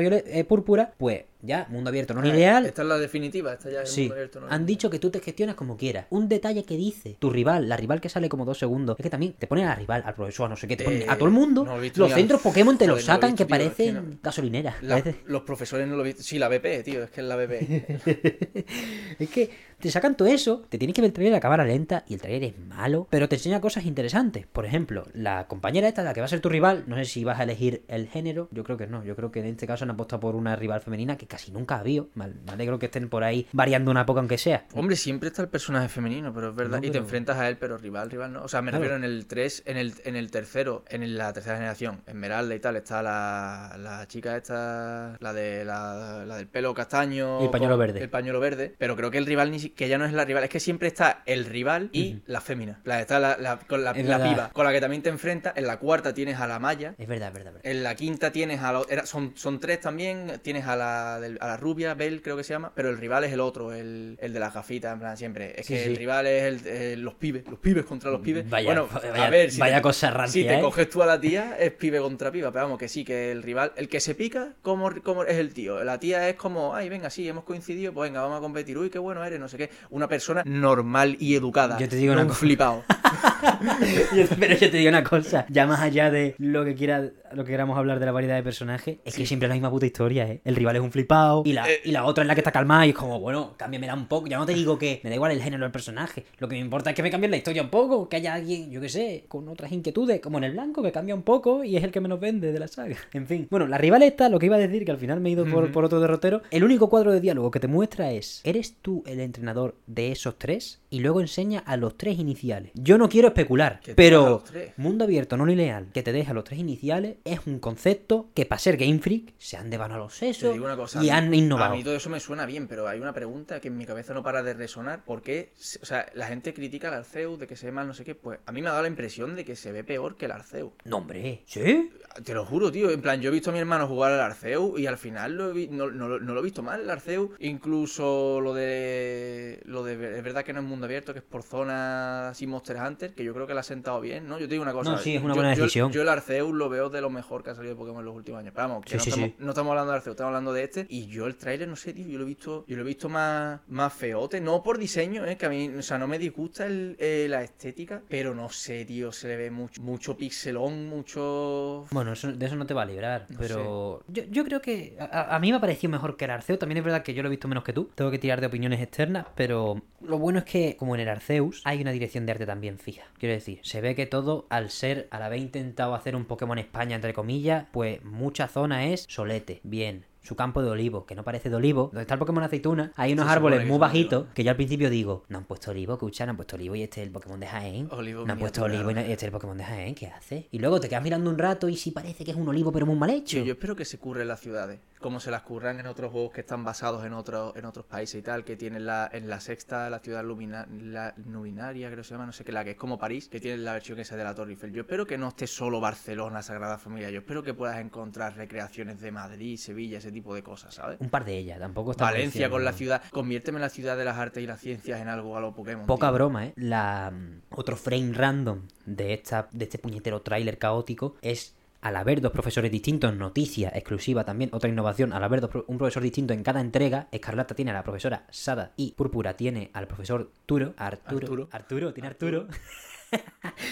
Hostia, no lo había conectado hasta ahora. Salido de la isla de las tentaciones, sí. O de hombres, mujeres y viceversa. O para venderte unas Ethereum también, porque vaya pinta. Sí. Tiene dos profesores distintos y cada uno tiene su casa propia. Yo no sé si en el juego contrario te enfrentas al otro profesor, pero hay dos casas. Una tiene una naranja estampada en el medio. Que están en las dos versiones, están las dos casas. No lo sé, pero te enseñan una casa naranja, como los colores que lleva la chavala, que tiene una naranja estampada en el logo, o sea que puede ser un poco Valencia, puede ser un poco Sevilla, los patios naranjos, lo que sea. Será Valencia. ¿No? Bueno, cada uno, ya lo sé, pero tampoco quiero tirar por ahí porque me deprimo. Y luego, el otro, morado, tiene un racimo de uvas. Yo no creo que hayan confundido las aceitunas con la uva porque lo cojo y lo revoleo. La vid también tiene cositas. Es verdad, vinito. Como... La vid tiene cositas, ¿no? La Rioja.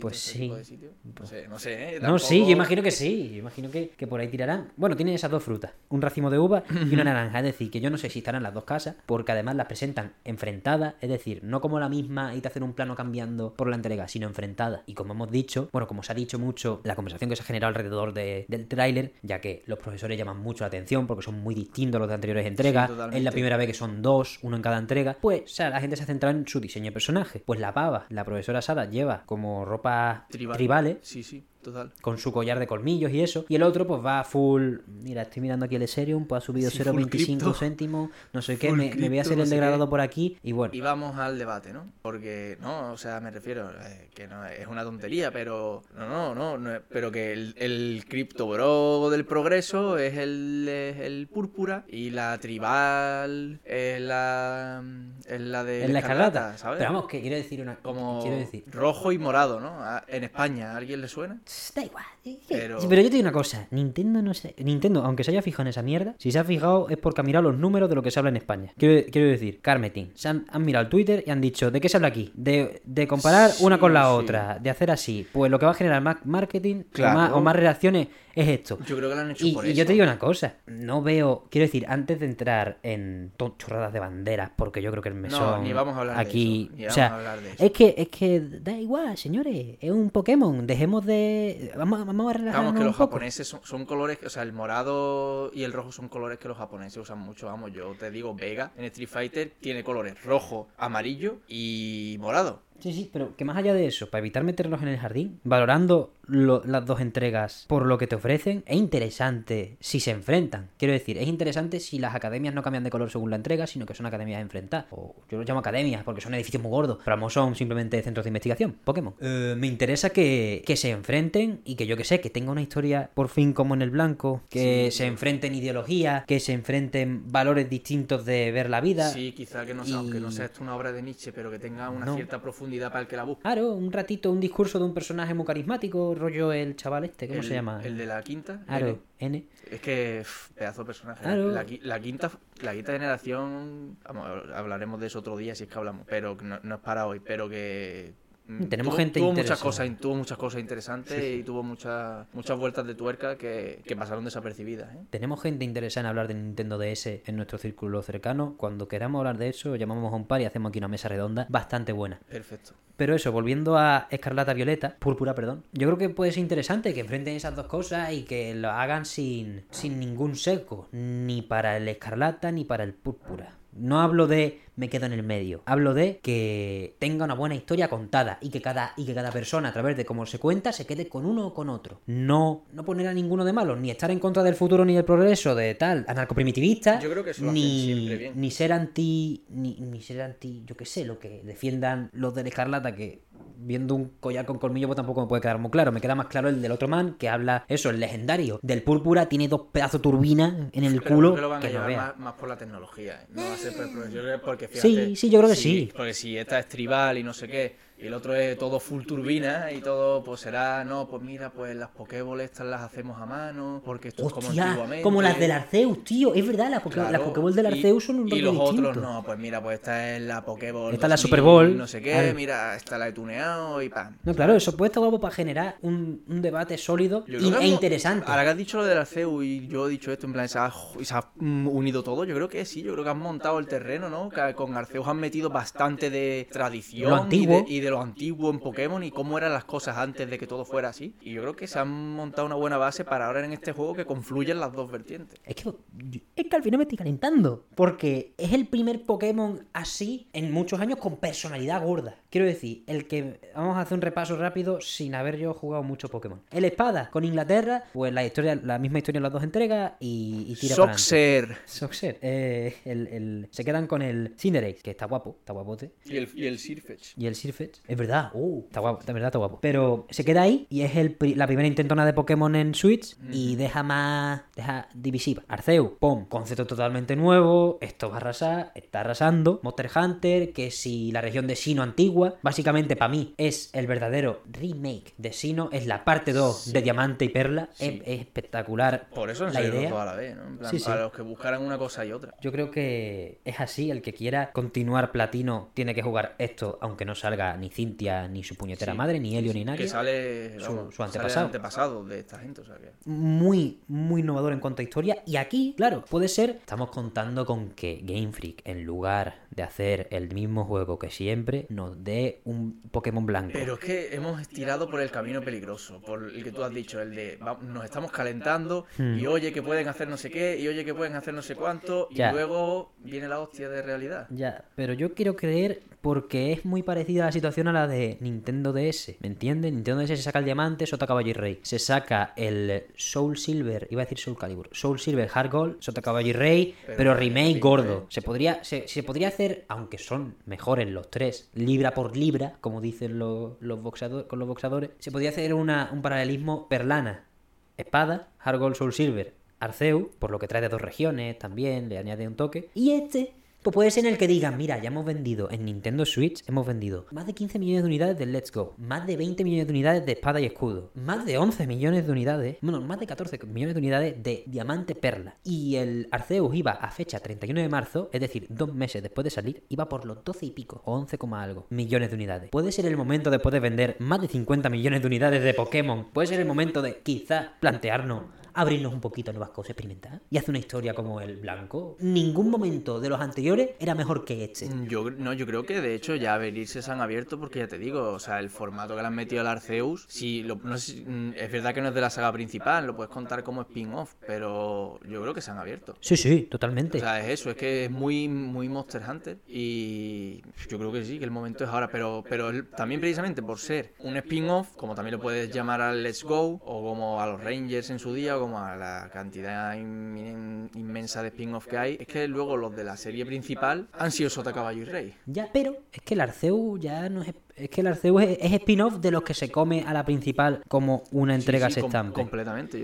Por eso, joder, ojalá, tío. Es que al final uno, yo cuando salió el Arceus por primera vez y la gente estaba de culo con que no iba, es cierto que no iba. Yo lo tenía claro, o sea, Pokémon es el Assassin's Creed de Nintendo, no pasa nada, vamos para adelante. Seguimos creciendo a partir de él y a través de él. Quien lo juegue. Está para eso y está bien. Pero este tiene toque. Este ha querido sentar, no desde el principio, pero de manera más o menos clara, ya dentro de los trailers malillos que ha tenido, un enfrentamiento, dos posturas. Y ahí, en las posturas, es donde se generan las historias. Cuando te presentan un Pokémon plano en el que las dos entregas son iguales, no hay historia. Ya. Y además las cosas como son, a nosotros este juego nos toca más cerca. También. Y el reconocer cosas en tu franquicia de la infancia multinacional de la hostia, reconocer cosas de tu país, de tu infancia y de todo, eso te pilla de cerca y eso le suma un plus subjetivo. O sea, plan, luego aparte de todo eso, que es lo que tú dices, que todo lo que tú dices es objetivo, que es lo del planteamiento, tal cual, pero luego aparte tiene ese valor añadido extra de somos españoles. Sí, al final nos hemos criado aquí, como haya un patio de rollo andaluz, yo ya está,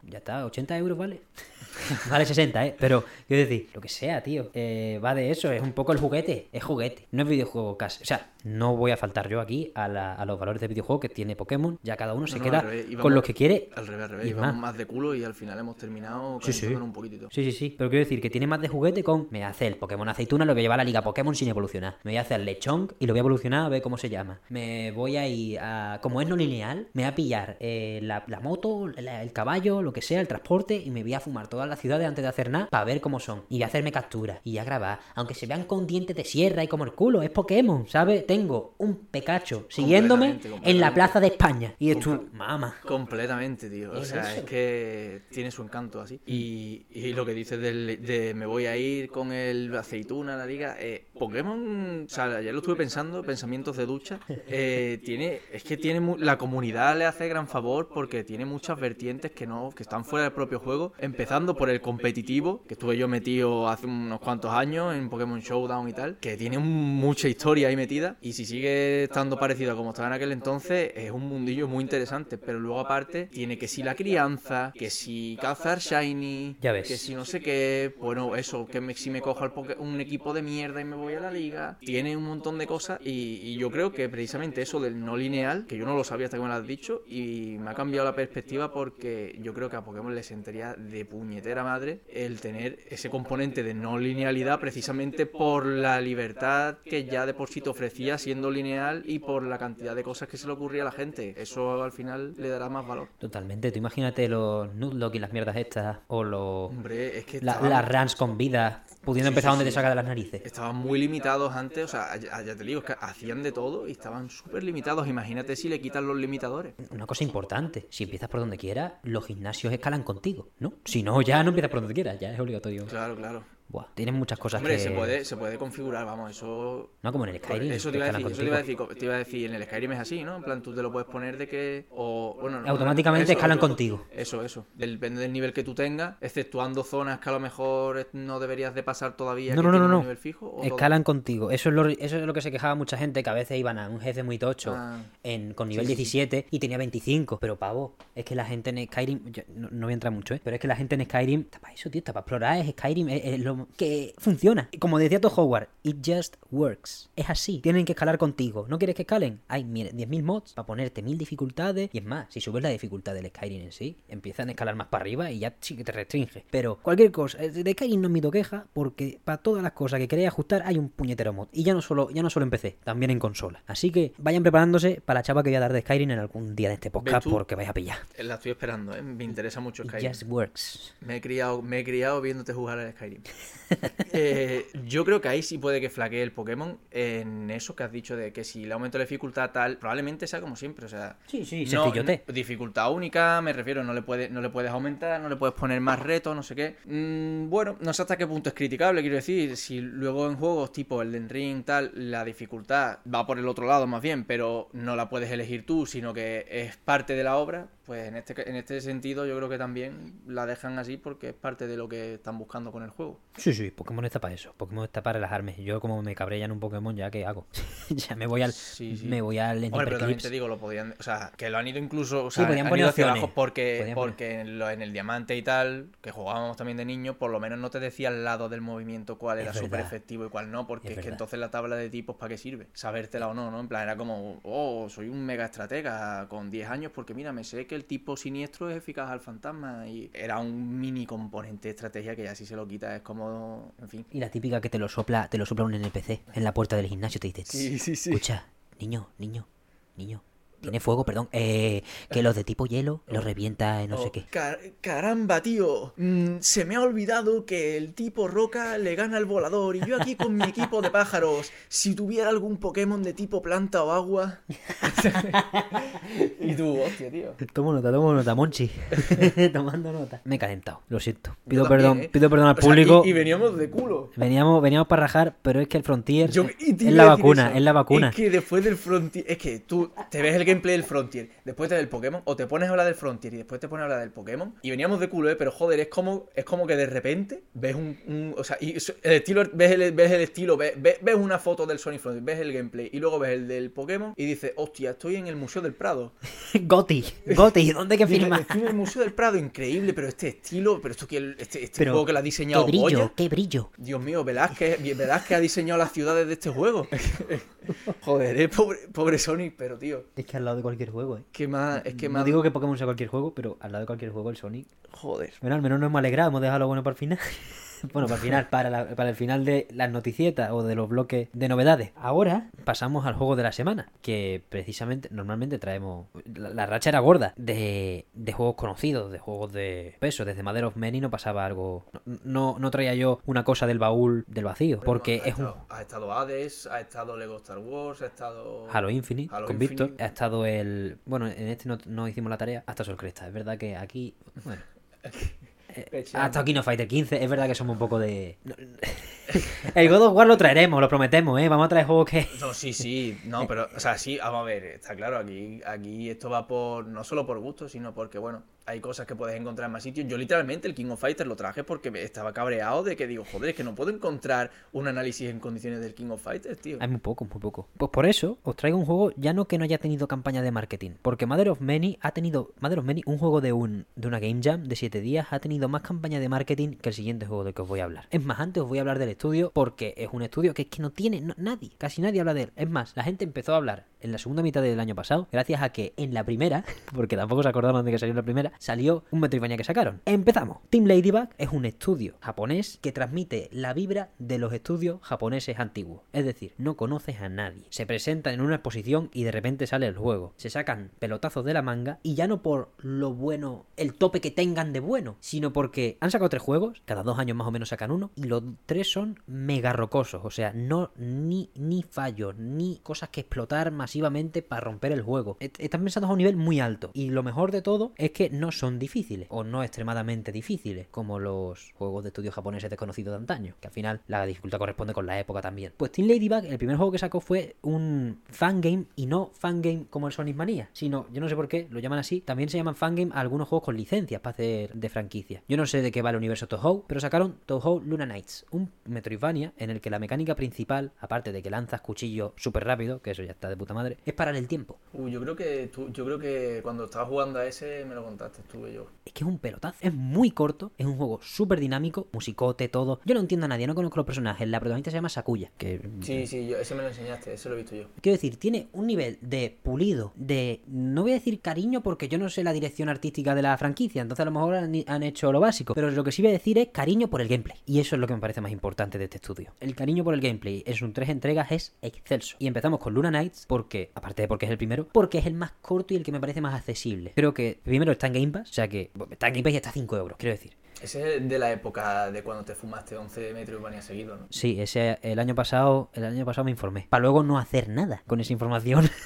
es impresionante. Pero me hice un montón de metroidvanias seguido. Este es súper corto y lo voy a dejar ya para ir entrando en el que toca. Este es súper corto. La mecánica principal es parar el tiempo durante un periodo corto en el que puedes acumular cuchillos en el aire. Y así vas haciendo distintos ataques, puedes esquivar también distintos ataques, puedes parar puzzles, resolver puzzles. Eso me recuerda a cierto anime. Una locura. Muy recomendado. Sobre todo si tienes Game Pass. Es una aventura de 3 horas y tiene unos logros muy disfrutones. La mayoría son los básicos de jefe, mata jefe, acaba el juego. Pero hay uno de pásate el juego sin morir. One Coin se llama además. A mí ya con eso dije, me lo voy a hacer sin morir. Y el boss rush que tiene, que los boss rush tanto del primer como del segundo juego que han sacado este estudio son sensacionales. El segundo, que creo que es el más sólido, el mejor en la mayoría de aspectos y el que tiene el gameplay más pulido, es Record of Lodoss War Did Lead in Wonder Labyrinth. Para los amigos, el Wonder Labyrinth. Hay gente que lo llama el Record of Lodoss. Precisamente se llama Record of Lodoss War porque es otro fangame licenciado. Es decir, el anime o los OVAs de Record of Lodoss War de los 90 o de los 80 pues son mitiquísimos en cuanto a los fans del anime de esa época. Están súper bien animados, son cortitos, yo lo he visto, y en Selectavision en la tienda lo venden todo en una edición súper especial, súper decorada, por 40 pavos. O sea que no debe ser mucho CD. Qué guapo. Pues cogen esos personajes, ese encanto, a la protagonista, de protagonista cogen a Didlit, que es una elfa todo guapa, con unas hombreras gigantes 80, ¿sabes? Hombreras gigantes, una capa del copón y el pelo larguísimo, con pixel art súper cuidado como el Luna Knights, y hacen lo que a mucha gente le pareció un Symphony of the Night. Yo, fíjate Javier, he jugado Castlevania 1, 2, 3, Super Castlevania 4, Castlevania Bloodlines, Pocket of Ruin, Area of Sorrow, Trick of the Moon. Symphony of the Night no lo he jugado. No lo he jugado. Es el único Castlevania que no he jugado. No lo sabía, tío, pues es raro. Es que tengo Play 4 y no puedo comprar el Requiem y no uso emuladores para los Castlevania porque me gusta tenerlos. Espérate, voy a ver si está de oferta el Requiem. Que si está de oferta lo compro. Creo que no está. Y te vienes. Lo he mirado y no está, tío. Fallo ahí. Pero la próxima vez que se ponga de oferta lo compro, tío. Nada más que para que le des, tío. Pero es que he jugado a Drácula X. A todo. No jugaba a Castlevania Symphony of the Night. Entonces, cuando jugué Record of Lodoss War, Didlit in Wonder Labyrinth, vaya pelotazo, tú. Qué guapada. O sea, es verdad que tiene un toque, como siempre, los juegos de Team Ladybug se basan, quizá en, excepto el Luna Knights, los otros dos se basan en clásicos, precisamente los dos de Konami. Ahora entramos en el tercero, que es el que voy a analizar en profundidad, pero les pone un toque. Y este tiene un toque que creo que es el mejor pensado de los tres, contando el de parar el tiempo y los dos que voy a explicar. El de Wonder Labyrinth es que el personaje tiene dos formas, una azul y una verde. La verde es de fuego, irónicamente, y la otra es de viento, ¿vale? Cada una, si golpea sin recibir golpes, rellena la barra de poder para la otra forma. Y cuando tienes la barra llena, regeneras vida automáticamente. Entonces, es un Metroidvania no exigente en lo mecánico, porque te lo puedes pasar pillando, pero la experiencia de juego óptima de me voy a proponer que no me den es sumamente gratificante en cuanto a que te recompensa, porque como no te den y tengas las dos formas al máximo, a nivel 3, que es muy fácil, estás todo el rato regenerando vida, volando, esquivando, deslizándote por el suelo, usando las distintas armas que tienen un montón de rangos distintos. Tienes mandobles que tienen el típico golpe que es un cuarto de luna, tienen estoques que son pinchitos, es mi favorito, o sea, el de ir pegando pinchazos directamente en horizontal es una sensación. Tienes espadas normales que hacen tajos laterales, y aparte yo estoy hablando todo esto sin saber lo que hay en Symphony of the Night, entonces ya me recorregirán lo que es copia, menos basado, más basado. Lo de la mecánica de los dos modos creo que es idea original, porque es lo que destacaba todo el mundo que había jugado a Symphony of the Night, y a mí me parece también muy destacado, pero también destaco ese gameplay muy fino que tiene, porque puedes combinar arco con espada todo el rato, un botón para el arco, un botón para el arma, y lo más importante, las armas también tienen elementos, es decir, tú tienes elementos de viento en tu cuerpo y elemento de fuego en tu cuerpo. Las armas pegan de normal con el elemento que tengas. Los arcos no. Hay arcos de oscuridad, hay arcos de luz, hay arcos de daño base. Entonces ya ahí se abre un montón de posibilidades dentro de que tiene un sistema de niveles de rol más basicote, del Castlevania más básico, vas subiendo niveles,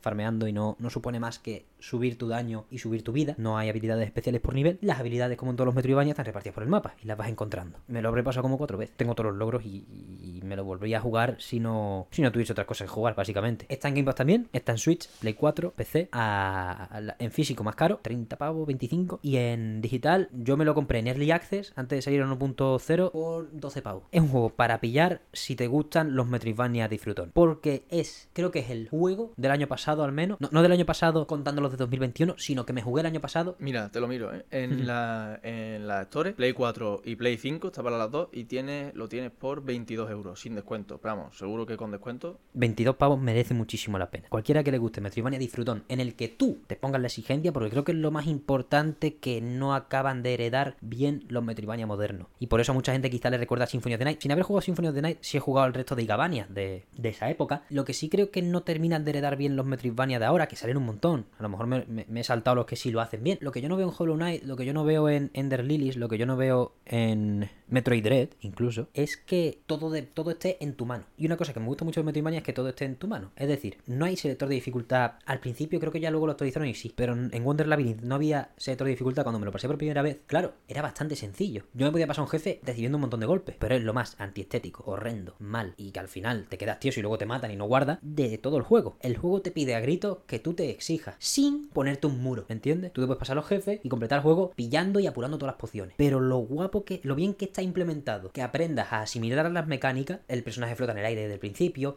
tiene eso, deslizar, varias armas, puedes cambiar los sets más o menos rápido, hay unos shuriken también muy raros, hay magias especiales, hay cada cosa, que al final todo está dispuesto para que tú aprendas rápidamente cómo jugar sin que te toquen, y es la manera óptima. No hablo de que te hagas una no-hit, porque no es posible, o sea, hay jefes... Pues me había recordado lo que habías dicho, lo de Dark Souls, ¿no? Que cada uno se pone su reto, ¿no? O sea, se puede jugar sí.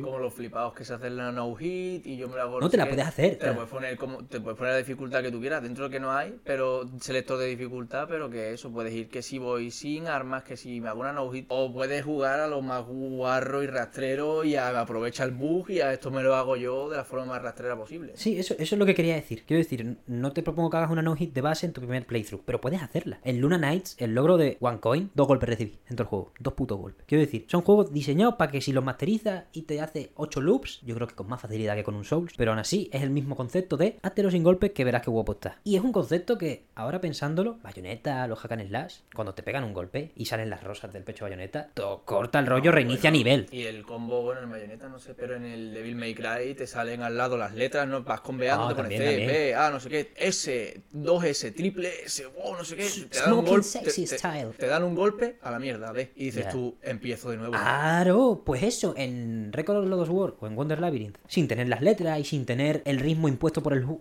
bueno, sí lo tiene impuesto, pero te lo impone de manera clic al cerebro, ¿me entiendes? Luego al final de la partida no te sale un scoreboard ni las puntuaciones, que me molan, que en Bayonetta, ya ves tú, yo vivo para eso, vivo para el puto platino puro, pero en este juego que los matrimonios son más tranquilos bajo mi punto de vista, por eso a mí Hollow Knight nunca me termina de hacer clic. Entiendo que es una mezcla de conceptos y no lo voy a criticar, es una pedazo de obra, pero me gusta más Wonder Labyrinth por eso, porque me recuerda a los Metroidvania, a los Igavania, y mantiene lo importante de esos Igavania, que no es ni la estética gótica, que por supuesto ojalá más juegos con la estética de los Metroidvania de Game Boy Advance, ni el musicote, que también lo tiene, pero ahí es donde más flaquea quizá el juego. Tú te quieres exigir, niño, tú quieres hacerte la no-hit, mecánicamente puedes y es disfrutable, mecánicamente es un espectáculo y es asequible. Tanto Luna Knights como Wonder Labyrinth, yo creo que Wonder Labyrinth en mayor magnitud, porque para empezar es un juego más grande y se nota la ambición extra, pues tiene ese empaque de Igavania, de, escucha, lo puedes pasar 4 veces si quieres, no hay New Game Plus. ¿Hay New Game Plus? Sí, hay New Game Plus, lo implementaron más tarde. Y es tu patio de recreo. Tú un día te quieres pasar un jefe con los shuriken nada más, que están tanto guapos, pero no terminan de ser fáciles, pues te lo puedes proponer y es satisfactorio. No es lo típico de, me lo voy a imponer por hacer la gracia. No, me lo voy a imponer porque quiero probar las distintas capas que tiene este juego y es que tiene mucho sabor, Wonder Labyrinth. Y bueno, lo voy a dejar ya tranquilo porque he venido a hablar del tercer juego de Team Ladybug, que precisamente... Pero bueno, que no está mal, ¿eh? Has hecho que hables de los tres. Sí, si no... Es que quiero reivindicar a Team Ladybug porque es un estudio que saca su juego sin anunciar nada, lo saca de repente, ¡pum! Este salió el miércoles de la semana pasada, sin ningún marketing. Era el Indie Life Expo, en no sé dónde se celebra, pero había descuentos en Steam y toda parafernalia, y se presentaban un montón de juegos a la vez, y de repente aparece este pin, Drainus, de Team Ladybug. Y dices, ¿cómo? Acaban de sacar de la nada un juego de scroll lateral de nave basado en los Gradius de Konami, en el que la mecánica ingeniosa, o más propia, es que con un botón puedes absorber los disparos y devolverlos. Y lo han sacado así como...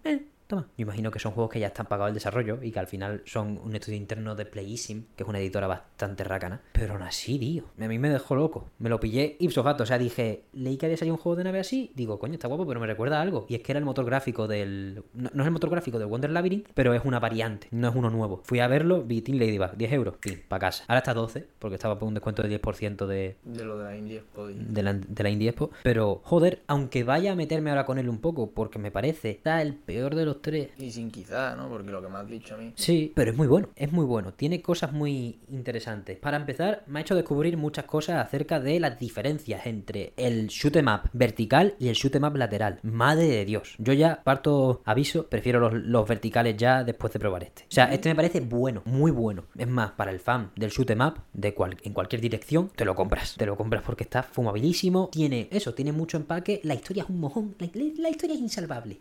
Lo peor del juego es eso, que no tiene el modo arcade desbloqueado desde el principio y te obliga a pasarte la historia para desbloquear el modo arcade. Ese es el único problema que tengo con el juego. Bueno, el principal. ¿Qué se diferencia el modo arcade de la historia, por ejemplo? Pues el modo historia que tienes que aguantar unos diálogos chapescos que flipan, bastante mal escritos para ser su primera historia original. Y bueno, no, para ser su primera historia original a lo mejor no están tan mal. Tienen ahí un problemilla de que en los otros dos juegos que han hecho les han dejado licencias y lore y guionistas. Por ejemplo, en el Wonder Labyrinth está implicada el creador original del manga, o creadora, no me acuerdo, pero está implicada dando supervisión, como a lo Camilla en Bayonetado, ¿sabes? Supervisión. Che, esto no te pase, esto por aquí. Y vamos a hacer frasecitas, aunque sea medio buena. Tampoco Wonder Labyrinth te va a cambiar la vida, pero como casi todos los Metroidvania, en cuanto a la historia, tampoco otra cosa. Y eso, su primera historia original deja bastante que desear, en tanto que es un género primero que no le necesita historia.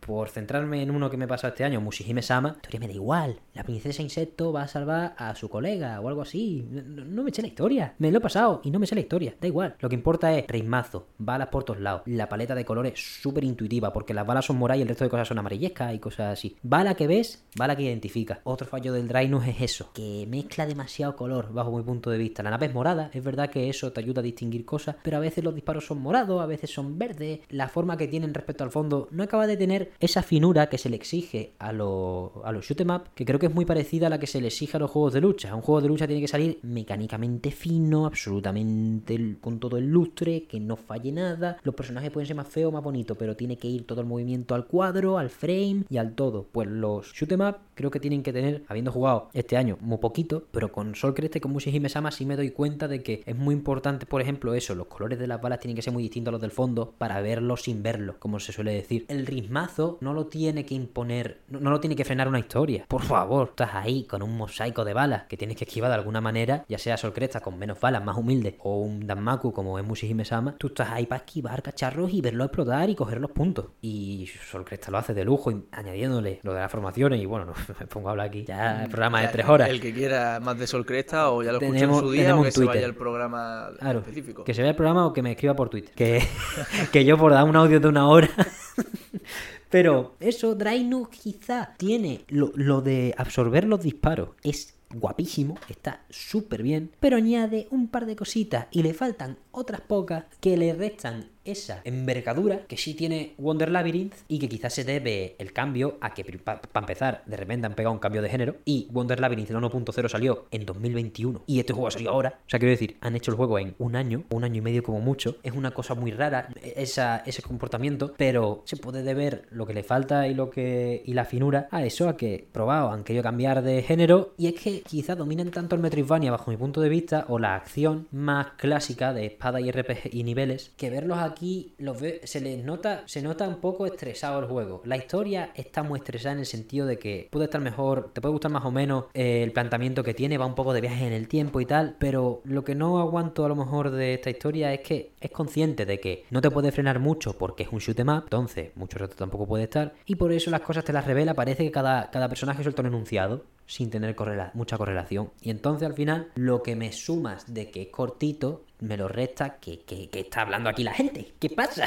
O sea, ¿de qué estamos hablando? Para contrastar mi opinión acerca de eso, he probado esta semana una cosa que no probé todavía de Sol Crest, que es el Dramatic Mode, que es básicamente una historia guionizada por Hideki Kamiya. Es verdad que lo estoy poniendo contra Hideki Kamiya guionizando una historia. No era el modo historia original, no era el modo historia normal, el Dramatic. Es que Sol Crest tiene el arcade incluido y el Dramatic es un DLC de 10 pavos. Sol Crest vale 50 euros con el DLC, 40 sin el DLC. El DLC es un añadido que te puedes ahorrar perfectamente. Si tienes mucha hambre de Sol Crest, cómpratelo, gástate 40 y te saltas la historia. Pero aún así, valorando el Dramatic Story Mode frente a este, sin. Obviamente estoy valorando un guión de camilla contra esta pobre gente de Team Ladybug, que hasta ahora historias originales no ha tenido. Pero no la voy a valorar en lo que está escrito en sí, en lo que está pasando. Que en Sol Cresta pasa bastante mierda, yo no me esperaba tanto. O sea, el primer nivel te suelta una información que dices, pero ¿esto qué está pasando aquí? Esto es impresionante. Está bastante guapo. O sea, se le ha currado un huevo, se nota que tenía pasión. Terra, Cresta y Moon Cresta. Pero aquí lo que falla no es ya lo que me cuentes. O sea, tú me puedes soltar la ñapa de los viajes en el tiempo y al final, si me lo resuelves, me doy bien, me va a entrar. Lo que no me entra es que los personajes casi ni interactúen en realidad, las conversaciones sean un poco, ya no cliché, sean tan simplonas, que es que ni el personaje mueve la boca mientras habla. Quiero decir, te ponen el icono del personaje, abre la boca en el primer frame y en el resto ya no. Ponme un poquito de vida ahí porque le falta. Y al final es un añadido que ellos mismos son conscientes durante el desarrollo, imagino, de que no era importante, y por eso la historia deja tanto que desear. Pero para eso creo que lo que tenían que haber hecho es poner el arcade de base. Tú eliges, como en Sol Cresta, o desbloquear la historia pasándote al arcade, lo que te dé la gana. Pero en un shoot 'em up, el arcade tiene que estar de base, creo yo. Otra cosa es las dificultades extras y otras cosas, pero el arcade no me lo puedes quitar, censurar bajo una campaña de casi 6 horas. Es que lo veo igual que en los juegos de lucha. Imagínate que te tuvieras que tragar la chapa de 5 horas de Street Fighter 5 para jugar al modo arcade o cualquier juego, o que te tuvieras que tragar el modo ¿te ves el anime, algo? Que te tuvieras que tragar las 5 horas de anime de Guilty Gear, bueno, que no es anime, que es con el motor de juego, pero que te tuvieras que tragar eso para meterte al arcade. Es que no tienes que saber que hay gente que va a lo que va, es eso, la historia. Bueno, si te interesa te la puedes ver. Yo me he visto la del Guilty, la del Street y todo, que está muy bien la del Guilty, pero la del Guilty está muy bien, pero que hay gente que si no le interesa, pues bueno, es que el juego no está para eso tampoco, ¿no? O sea, claro, el añadido debería ser lo otro, no el arcade, ¿no? Claro, es lo que hace Sol Cresta. La gente dice, ¿por qué el modo historia al principio? ¿Por qué el modo historia DLC? Y dices, ¿cómo no? Si tienes que coger algo y mandarlo para atrás, es la historia, sí, claramente. Sí, arcade, los modos extra con tablas de puntuaciones online, eso tiene que estar. Otra cosa que no tiene el Drive, no tiene nada más que el modo arcade. La campaña normal tiene modo fácil, modo normal, modo difícil, modo ridículo one hit, que lo desbloqueas cuando te pasas la campaña por primera vez, enseguida me meto yo otra vez en la campaña. Y el modo extendido, que son 2 playthroughs, creo. No, el modo extendido solo... Vale. Hemos tenido táchalo, pido perdón, me estoy liando. Pero, y en el arcade, lo que sí hay es normal, difícil y extended. Tienes que pasarte el juego 2 veces para registrar tu puntuación. El arcade no acaba de estar mal porque le pone vallas a una de las mecánicas más importantes de la campaña que rompen un poco el juego y que hace que el concepto baile y se diluya un poco más. Que es que no solo puedes absorber golpes y no solo tienes distintos tipos de disparos, sino que hay un montón de tipos de disparos que puedes comprar por núcleos de energía que obtienes disparando a los enemigos. ¿Cuál es el problema? Si le das a reiniciar un nivel, mantienes todos los potenciadores y los núcleos de energía que estabas alimentando. Es decir, yo me puedo quedar farmeando en el nivel 1. Ese no es el principal problema, porque yo no lo he hecho. El principal problema, ahora lo comento, pero tú te podías quedar farmeando en el nivel 1 para conseguir todos los núcleos de energía y conseguir todos los potenciadores. Ya es un esfuerzo porque pasándome la campaña entera tengo más o menos la mitad. No ofrece ese disfrute de dificultad que se ofrecían los Metroidvania de Team Ladybug. Quiero decir, más allá de que en un shoot 'em up creo que tienes que subir el nivel en cuanto a darle caña al público, porque el público es un público ya consolera, ya no por edad, es más,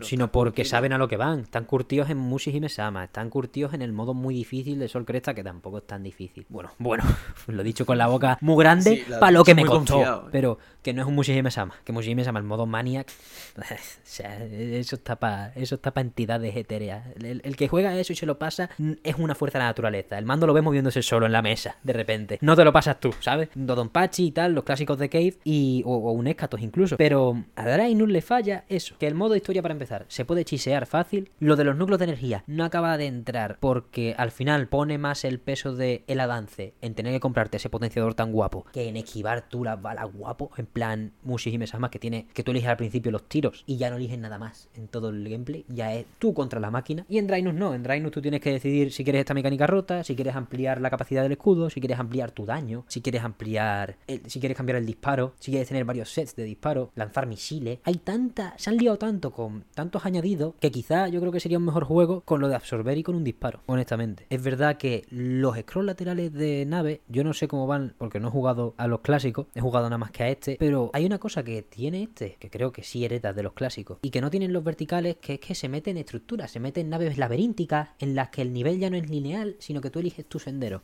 Hay un montón de senderos, tú eliges el tuyo. Habrá 3 que se repiten proceduralmente, porque yo hay un nivel en el que puedo subir por la nave infinitamente, imagino que hay cuatro opciones y se van repitiendo. Pero tampoco lo he probado. Tiene eso de que la finura mecánica te la pide, a lo mejor para pasar por recovecos y menos sortear balas que en un shoot 'em up vertical. Que el único muro que hay, entre comillas el único, o casi el único, son balas, o son cosas en movimiento, o son cosas que ves muy claramente que están quietas, o es un pedrusco. En Drainus no. En Drainus te confunde, creo que confunde más de la cuenta, estando bien. O sea, los mejores momentos de Drainus son brillantes. Por eso creo que merece una oportunidad y que quizá con futuros parches arreglan ciertas cosas o añaden modos más interesantes. Pero de momento lo que trae que es la campaña con lo de las tiendas y los núcleos de energía que no acaba de entrar, acompañado de una historia que frena más que motiva y teniendo el modo arcade bloqueado durante 6 horas, que es lo más frustrante porque al final la historia quizá no estaría tan mal si a mí me dejasen irme al arcade un ratito. ¿Sabes? La típica de me estoy calentando con esta mierda y en el modo este tengo ya 80 potenciadores y puedo hacer lo que me dé la gana. Necesito que me limites un poco, que me pongas una pequeña correa, que me la podría poner a mí mismo, me la podría imponer como en los Metroidvania, pero es que es un juego que por el diseño que tiene no te deja prácticamente, porque de repente todas las naves te exigen un tiro determinado o una mejora, un nivel de mejora determinado. Es decir, hay un nivel en el que te dicen o tienes ya un par de tiros bien mejorados que tú sepas controlar, el ancho que se amplía o el que uno que se parte en 3 vías, o tú te comes un mojón de igual lo que sepas esquivar. ¿Sabes lo que quiero decir? Porque no te permite, que es algo que quizá no me gusta criticar un juego por lo que le falta, sino por lo que le sobra, más bien. Creo que le sobran potenciadores y no creo que energía y cosas, pero tampoco te permite jugártela a tu estilo. Sol Cresta te deja jugártela a tu estilo.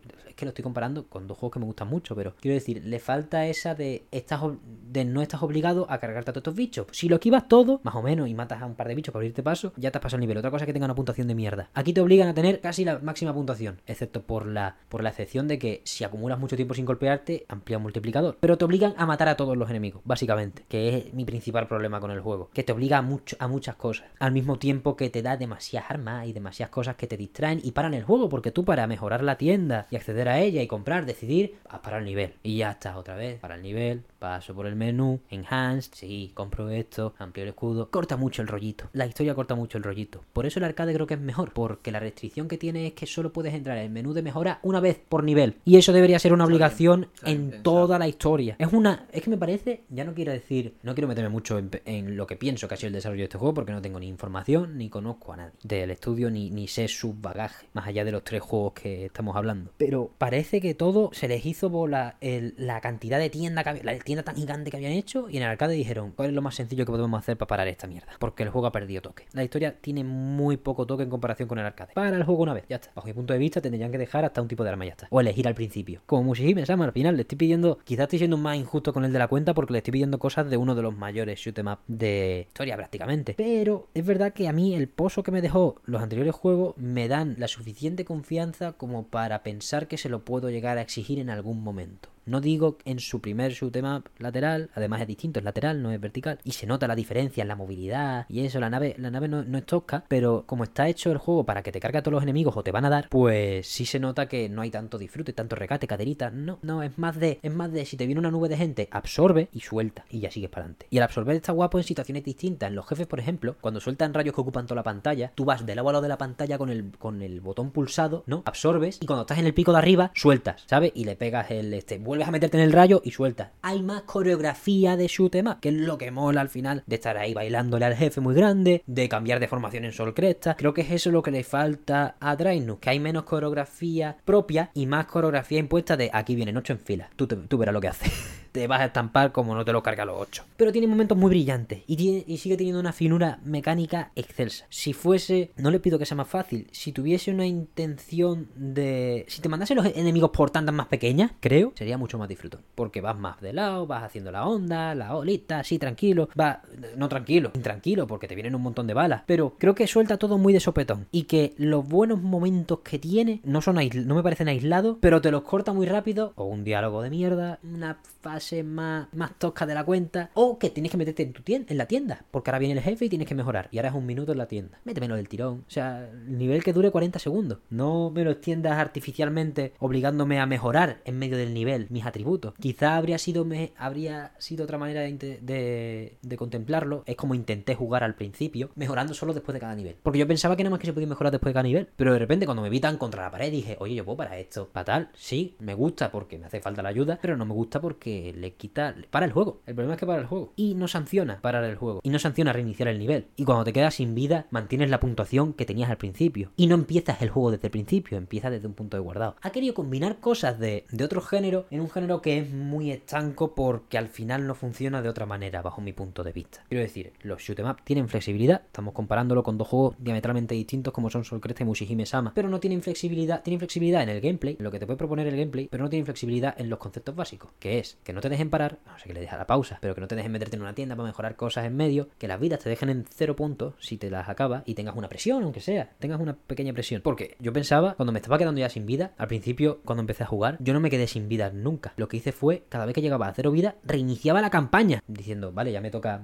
palmar, ya seguí aprendiendo. Y no, cuando me morí luego por primera vez en el nivel 4 o por ahí, dije, coño, si me ha dejado el jefe. Son cosas que yo me puedo imponer ahí mismo, volver al principio del nivel, pero ni el juego te sigue dejando la puntuación, las recompensas que has obtenido antes de morir, todo. Entonces, lo único que podría hacer es cada vez que muero reiniciar la campaña y eso no tiene sentido en... No hay castigo ninguno para jugarlo. Morir, entonces, claro, no hay castigo. Es que mantiene hasta la puntuación, que es lo más tonto, ¿eh? Lo más tonto es la puntuación. Lo que yo no quiero es poder farmear muriendo. Porque poder farmear repitiendo un nivel todavía es más legítimo. Porque si te lo pasas todo el rato, vale. Pero si yo me muero a mitad del nivel 1 todo el rato y lo que hago es acumular 90 núcleos de energía para mejorarme toda la tienda, pues ya el resto de niveles me lo voy a pasar a caballo. Y no está bien compensado. Y aún así, creo que tiene espacio para intentar discernir qué es lo bueno que tiene Drainus y entonces quizás sacar modos de juego que se peguen más a eso bueno que tiene. También quizás, antes de acabarme el juego, pegaron un parche que quitaba, restringía algunas cosas. No me lo acabé de leer, pero el juego era bastante más fácil el 1.0. Y aún así, sigue siendo bastante sencillo. Y no hablo de que me moleste que sea fácil. Hablo de que no tiene eso, lo que he dicho, los fundamentos de los shoot'em up. No me dejes parar, no me pongas una tienda. La historia, tírala. La historia me la das luego. O me la das muy escueta con 2 fotos. Por ejemplo, Mushihime-sama tiene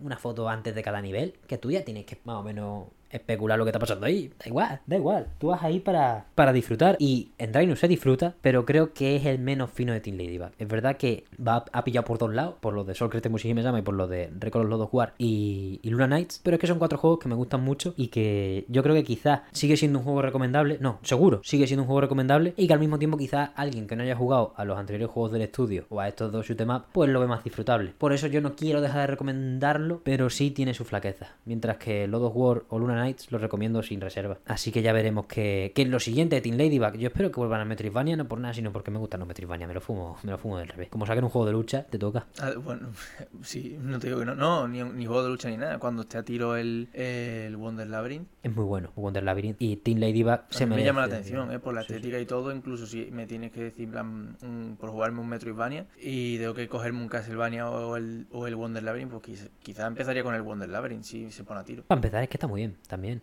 es más corto que los... Bueno, tampoco mucho más corto, pero es cortito en comparación con los Gigavania de principios de siglo. Y bueno, yo creo que Team Ladybug se merece una oportunidad en este género, y que deberían cogértelo por los cuernos y seguir actualizándolo, ir pegándole toques, porque al final es su primera vez con el shoot'em up y quizá ya no digo que tengan que cambiar a lo que yo digo, sino que pongan los cambios que yo crean pertinentes y no dejen de cambiarlo, porque es su primer experimento con este género, es el primer juego que nos sacan en Early Access, creo que Luna Knights también tuvo Early Access, entonces son otras circunstancias y quizá están acostumbrados a meter mucho más cambio por feedback del público del que les ha dejado este juego que ha salido de repente. Así que tengo fe en poder volver aquí en 6 meses y decir que Drainus, no que lo hayan arreglado porque no está roto, es un juego sólido, es un juego que es muy disfrutable, sino que ha mejorado y me lo he fumado 6 veces más. Creo que es un estudio con esa fortaleza y con esas capacidades. Por eso no dejen de jugar sus obras, sobre todo las 2 que hay en Game Pass, que merecen muchísimo la pena, y no le pierdan el ojo a estos estudios que están por ahí perdidos de la mano de Dios todavía, en la época de la información. Esta gente es que me encanta por eso, porque están por ahí fantasmagóricamente.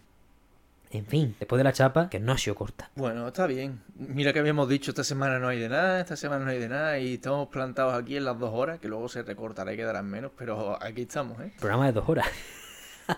Así que nada, también se nota que hay ganas de hablar de videojuegos, yo sobre todo, y yo sé que tú también, pero después de la semanita esta yo tengo ganas de jugar videojuegos, de hablar de videojuegos, pues lo que y se de viene, que me enseñen cosas. Pues lo que se viene, la que viene, es lo que mejor nos sienta. P3, señores, como dice el maestro, aquí ya no hay bandos, aquí vamos a ver todo lo que haya. Primero, el State of Play de esta noche, que bueno, para ustedes... Claro, para ustedes es de hace 3 días, porque lo subimos el domingo esto, así que... Pues te iba a proponer, bueno, esto me dices, fuera de cámara, si no... No, dale. Que lo subiéramos el programa este el sábado, para no sobresaturar de programa uno detrás de otro seguido. Se puede hacer, ya depende de cómo tengamos el horario. No sé cómo lo voy a hacer, pero lo podría hacer. Lo importante es que llegue sábado, llegue domingo, llegue cuando sea. Vamos a cubrir las 3 conferencias que de momento hay anunciadas en este Summer Game Fest, en este E3, P3. El State of Play lo vamos a cubrir de manera más tardía, martes, lunes, por ahí, sí, cae un State of Play centrado, cae un programa de Mesón Sol centrado en el State of Play. Esperemos que nos deje suficientes noticias como para no tener que sacar 2 juegos en vez de 1. De momento, lo único que sabemos del State of Play es que en la parte de PSVR 2 se va a hablar del videojuego de Horizon, ya lo ha confirmado Sony, o PlayStation, el videojuego de Horizon que está asesorando, supervisando Guerrilla, pero está haciendo el estudio que antes era PlayStation Liverpool o Sony Liverpool, no me acuerdo, que vendieron y volvieron a comprar este año. Cositas que pasan en el mundo del videojuego. Al final se dotaron de muchos estudios menores el año pasado y esta gente pues está con las VR, aunque sus juegos eran Wipeout y cositas de carrera. Es verdad que tiene un bagaje. Veremos más cosas también. El jueves 9 de junio es la conferencia de su majestad Geoff Keighley, que bueno, a mí yo ya he rajado demasiado de él, yo ya voy a parar. Lo veremos, lo tendremos el mesón para el viernes sábado. Yo apuesto por un viernes guerrero y el guerrero a ver qué madruga me pego de editar, pero es por el P3, no hay más. Y por último, a no ser que Nintendo tenga algo que decir, a ver, tenemos la conferencia Xbox and Bethesda Showcase, 12 de junio a las 7 de la tarde hora española. ¿Qué día caía eso? Domingo, perfecto. Domingo. Y vamos a hacerlo... Bueno, el Summer Game Fest tendrá también invitado, todavía lo tengo que cerrar, vamos a ser 3, el State of Play no sabemos cómo lo vamos a gestionar todavía, pero el Xbox and Bethesda Game Showcase traeremos a Víctor González para que si cae algo de Halo Infinite no se nos escape nada, hablemos un ratito más del juego que ya pararemos, porque entre una parrillada, entre 2 programas, yo creo que... Halo Infinite está muy bien cubierto, pero es que... Nos ha quedado un monográfico de Halo Infinite que si recortásemos los cachos de cada programa hacemos un especial de 3 horas. Está muy, muy, muy bien cubierto, pero bueno, si salen cosas... Y eso, y además contamos con la presencia de gente como Víctor. Sí, la verdad que es un espectáculo. A ver si fichamos más gente así, a ver qué buscamos por ahí. Que yo doy mucho la chapa con estas cosas, pero especialistas de juegos también hacen falta. No solo de videojuegos en general, sino de alguno en concreto. De expertos, tío. Y es que mola muchísimo traerlos. Y hasta aquí, entonces, el programa de hoy. Podéis vernos en YouTube, podéis escucharnos en Spotify, iVoox y Acast. Para cualquier comentario, cualquier cosa, es del más grande valor. Tenéis todas las vías oficiales, tanto Twitter, comentarios de YouTube, Instagram, lo que queráis, escuchamos, leemos todo también, y lo agradecemos. Sí, también si me quieres tirar un comentario por el Coffee mientras me tira un par de perrillas, peseta, en peseta lo admitimos, luego lo convertimos, está bien. coffee.com/mesonsol. Hay que pagarse el Pokémon para pagarnos 2 versiones de Pokémon. Pero en fin, ya no me queda nada más que agradecerle a Javier su presencia en el programa de hoy y decirle que se prepare. Estoy preparado. Pues ya está, muchísimas gracias por todo una vez más y nos vemos la semana que viene. Thank you.